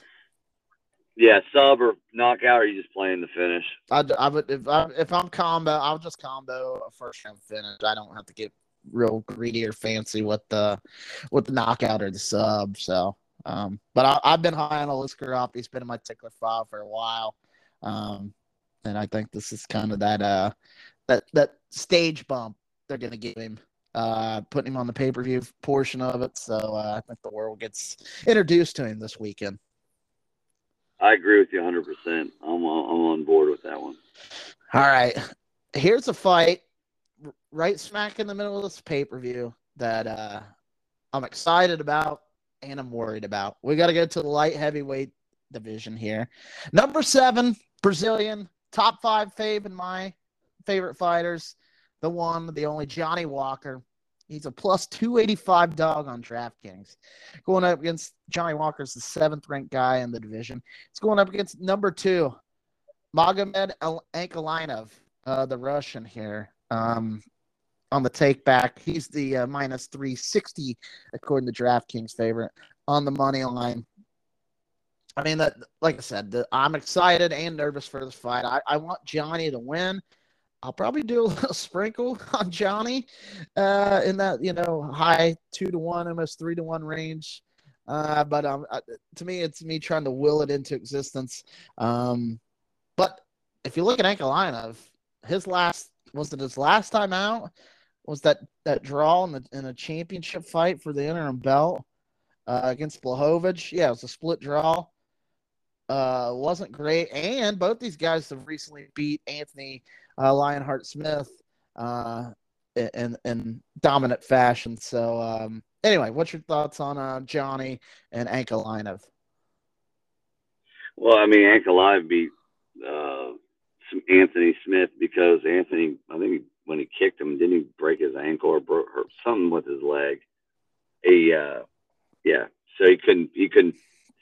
The fight was called after that. Um, my thing with Johnny is we love Johnny. Johnny, his last fight showed so much patience against Smith. Mm-hmm. He didn't go for the kill. He didn't act crazy. We had never seen a Johnny like that. So is this a spot where Johnny, he's a plus what, 300 dog? He has 16 knockouts and a couple submissions. The other guy, how do you say his name? The the big Russian. Ankalaev. Ankalaev. He has so much hype. The guy is strong as an ox. I mean, he's a bear, but he doesn't sub anybody. He always wants to punch. He's a puncher, and a lot of his wins, um, he wins lately. Recently, has been by decision. So, does this thing go the distance? Do we take the over on this, or do you think there's a finish? I I'm telling you, if it goes to if it goes to the card, Johnny might get fucked. But I think if you bet Johnny, you'll have a chance if it goes to the card. Just his his length his length and range, I don't think Ankalaev's going to be able to score a ton on him if it's just a, a strict you know stand up boxing match or a kickboxing match. So just John well, Johnny, Johnny can Johnny's kick. What six six?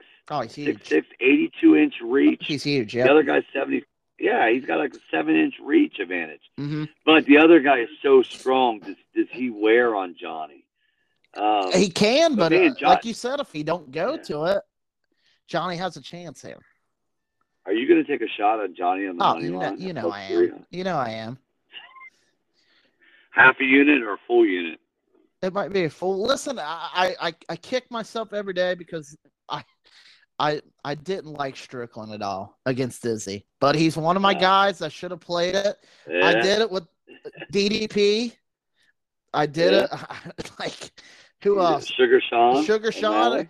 Yeah, like the yeah. last three or four pay per views, the guys I've liked, I've just been like, you know what, they're a decent sized underdog. Nothing crazy, but I'm gonna put a few but, shekels on it, and it's cash for me. So I'll do the same with Johnny. But, but is this like I said? Is this where the Muslims just massacre and have a huge run? I I tell you what, if I see you know, you know, before this fight, if I see five or six Muslims win all by finish or whatever, I would be scared for Johnny. But if it's a split card and everybody's winning, but I, I this guy, I'm telling you, the thing about I say his name again, I always Ankalaev. Ankalaev. The thing about it is he doesn't sub people. And that Johnny, a lot of Johnny's losses are from subs. Um, so I think Johnny has a puncher's chance. And the longer it goes, Johnny definitely can win. This, hey, this year's been good for Johnny. Decision, it has been great for him to win by decision. Probably like plus five hundred. I'm, I'm guessing. Yeah. So I, I can't bet Johnny, but I hope Johnny wins, and we love Johnny. He's going to do the worm could you imagine if he wins? Get Oh, on, get on board. Get on, get on board. We're going walking. We're walking with you remember when he?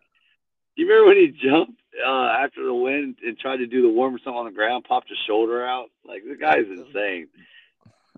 Come on, His now. facial expressions are insane. I, I love John. He'll he'll do a little cha cha, a little samba dance into the ring. I I love them. I love All right, we we got to move because the recorder's about to run out of time. Um, all right, let's go to the co-main event here in the middleweight division. This was supposed to be Hamzat Chimaev versus Paulo Costa.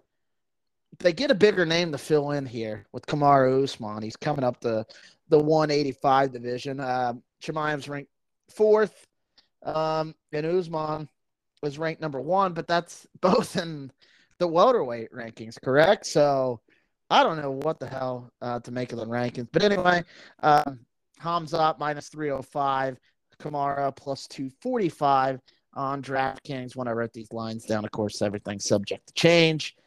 But, um, I mean, I feel like I know what you're going to say here, but I will let you have the floor here. Usman, Chimaev, what do you think? I think Usman uh, is taking the bag. He's getting a bag to fight this fight Yeah. over there, short notice. I think Chimaev takes him out first, second round. I I already put a bet in. I got him at plus. Almost I got him at plus one thirty or forty to win in the first, second round by finish. Um, so yeah, I, I think Chimaev is is going to find a way either to knock him out or get him on the ground. We know that Usman's a great wrestler. It's just this is the Mike Tyson. He doesn't want this. This is this is a bad. I think and Usman's time at the top is done. He's not going to be a champ again. Yeah, he's Um, he's what 37, 38 years old right now. Yeah, and he doesn't he have bad knees or bad legs. Like he's he struggles every day. Like he has a lot of pain in his body. It's, it's really hard for him, um, just to everyday life. Um, so I just think he's taking the bag here. Chimaev is a scary dude, Animal, and I, I just fucking animal. Yeah, I think he's dude. I do you think he finishes him first second round or Yeah. do you think it goes the distance? No, I, it's only Yeah. a three round fight, obviously. Yeah. Um, but I, yeah, I think he, I think he wasted him. Like, I don't know if he's like, I'll respect Kamaru's wrestling abilities to a certain extent. I don't know if he'll get like ragdoll like we've seen Chimaev do to Yeah. other people. But I think Chimaev's hands are even better. And if you want to buy into everything you watch or read about um, going into this thing, like this camp, Chimaev's taking it serious. Uh, we've seen him miss Oh, yeah. and stuff in the past. They said this dude is locked the hell in for this camp. Um, uh, maybe he's maturing a little bit, but man, this dude's a fucking savage, and uh, Well, you know, he's awesome. Abu Dhabi, yeah, yeah, Abu Dhabi is going to be all for him. Like Oh, this yeah. is his moment. Oh, This is coming thi- out this- party to me. This we got we got one of the best walkouts in the sport in the main event. Chimaev might exceed Oh, yeah. it, and I don't really care for the Chimaev song. Like I, I feel like it kind of fits. It's kind of he like sprints to the cage. Uh, but uh, yeah. Yeah. that that building's gonna come unglued when Chimaev makes his uh, uh I should say jog to the octagon. Well, I think I think this too is where you see a former champ just look bad. Mhm. Um, I don't think uh, is his heart really into it. We'll find out. I just think Chimaev's going to steamroll. I'm with you. To me, it's the easy play, first second round finish. I agree. And this this fight, like the main event, I think got an upgrade. This fight, even though Kamaru is much more of a name, uh, I think this is where it got downgraded a little bit because, like, you never. I agree with you 100. I, percent I didn't think Yeah. Paulo Costa was going to beat Chimaev, but goddamn, But it, how but that- entertaining. That, fight was going to be entertaining as hell either way it went. Like, You got you got two meatheads going at it, and and Paulo Costa, we love him. That guy, I mean, that guy is pure. he, he's he's He's a, he's he's Chad. maniac. he's Brazilian Chad. He is. Chad. he is. Yeah, and so yeah, I'm with you. I don't like this. I, I don't like Usman. He's boring. Um, so I'm with you. Chimaev rolls and, and keeps the momentum going, and we love the main event. Yeah, here we'll get to that right here. Lightweight title on the line here. Uh, the challenger, he's the champ, but not in the lightweight division. The great Alexander Volkanovski. I think he's number one for me. By the way, just a little sidebar. He might be my favorite. I, I agree with you. I, yeah, I, I reevaluated. I think he is number one. I love him. He has the heart of a lion. Yeah, He's entertaining. Yep. He never gives up. A dog. Uh, and and Aussies, like I, I don't have any problems with Australians. Like they're they're easy to root for. Um, anyways, going up against uh the champ at lightweight, Islam Makhachev.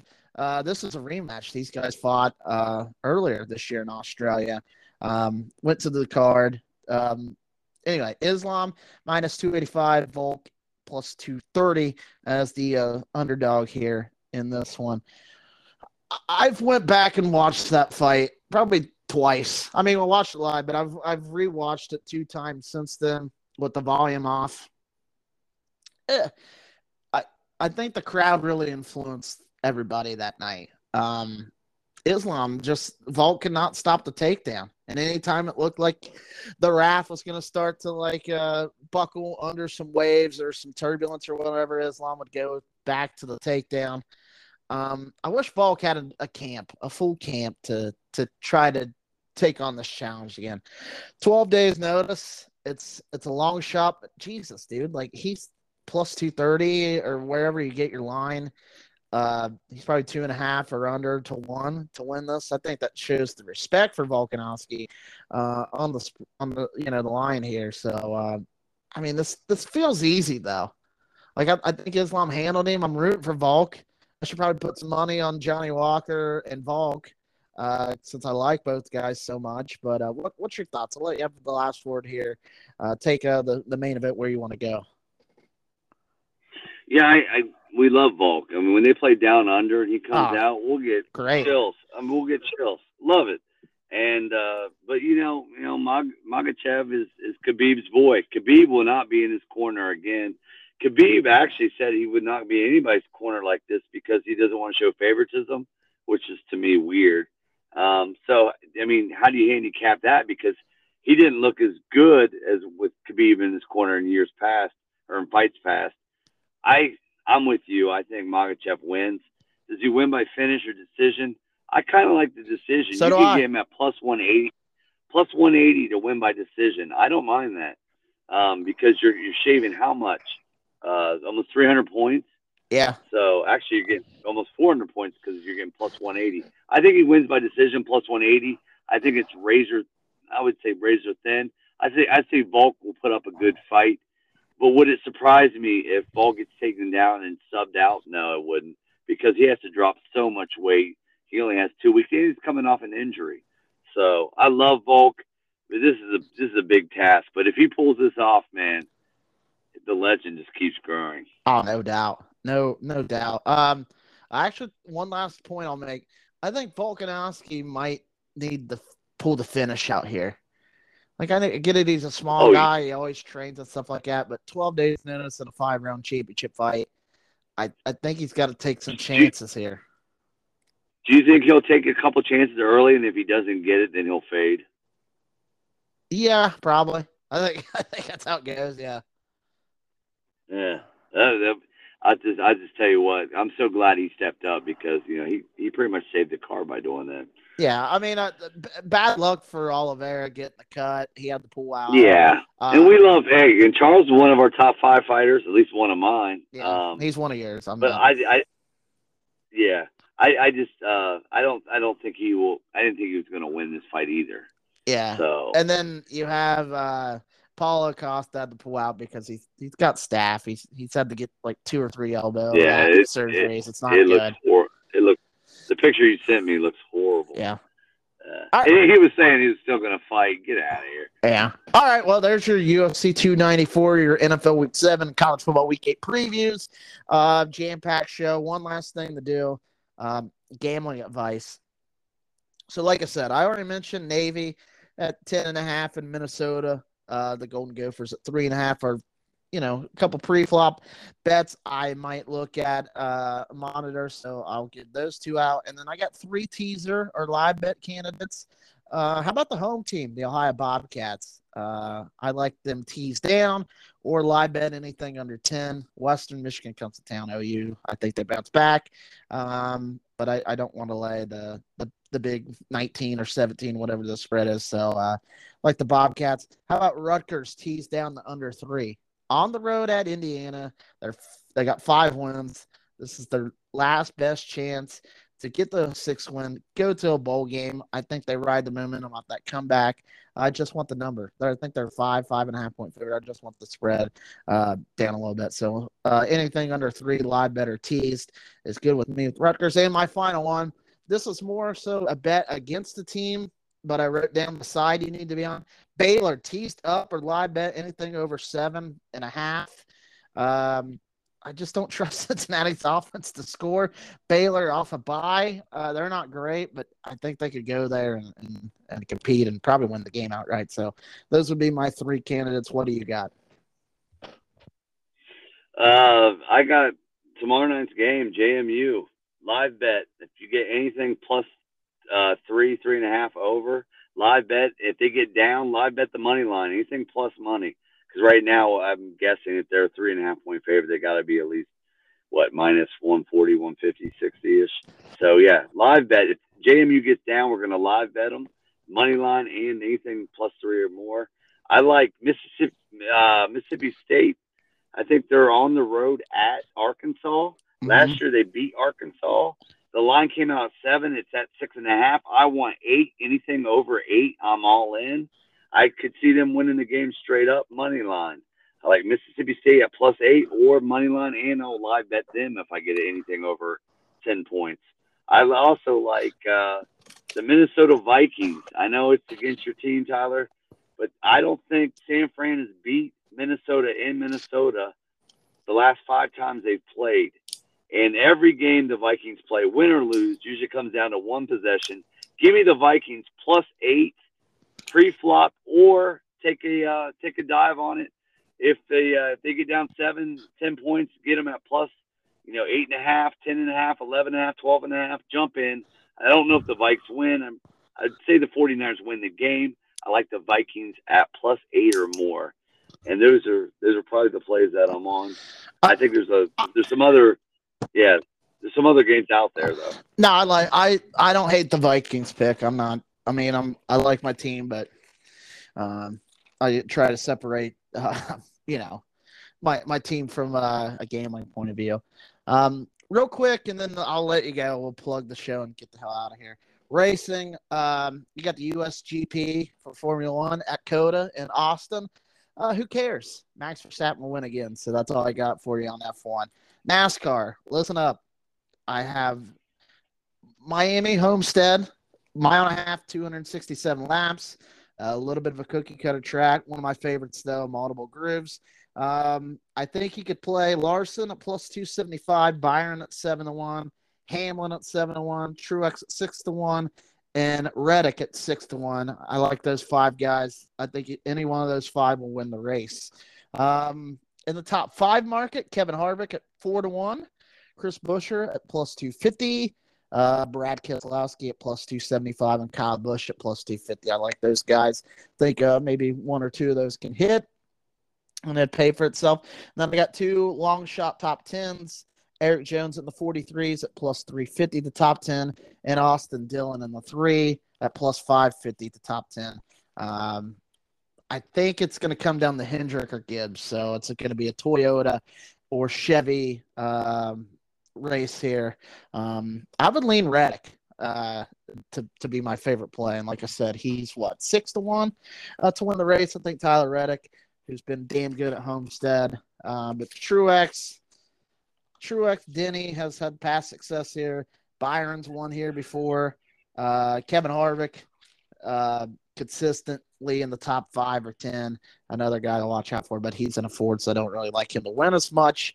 But uh, th- those would be my NASCAR uh, plays right now, or my advice. So, uh, anything anything to add before we close the show here? Well, I think last week you gave me, and I'm sure you gave out your podcast, uh, Hendricks to their team to win at plus 140. That cash, yep. great play. Yeah, yeah I, I had that. Play. I played it. I had that, and I had Larson uh, to win. I, I, thought Larson or Byron Byron were going to get that done, so I, I lost Byron, obviously, but uh, I knew making both bets I was going to lose one of them. So at, at worst, yeah, well, I, yeah. I just thought the the Hendricks at plus one one forty, good number. It was a great play. I want to give props to uh, Bobby Russell. I think he was five and five, one. And one Bobby's week. five and one. Yeah. So yeah, he had a great week. Good, good plays. Um, so yeah, that's all I got to say. Um, excited for the games and the fights this weekend, and uh, thanks for having me back on, Bob. No problem. Rate, review, subscribe, follow the show on Facebook and X at PodCock PeaCast, available on all major and minor podcasting platforms. Spotify, that's uh, Apple Podcasts, it's Amazon Music, Google Podcast, whatever floats your boat. Uh, like, share, and uh, we take criticism and praise and all that. So we just appreciate listening. I appreciate coming on, dude. Uh, we'll have to do it again soon. And um, any famous last words? No, I have nothing, buddy. I'm I'm ready. hey, I'm, I worked a I worked a 12 hour shift today, so I am spent. But uh, no, like I said, thanks again for having me, and uh, you're doing a great job. Keep it up. All right. Uh, thanks for coming on. Uh, I will say go blue, bang, bang, Niner gang, and uh, keep your stick on the ice. We'll see you next time.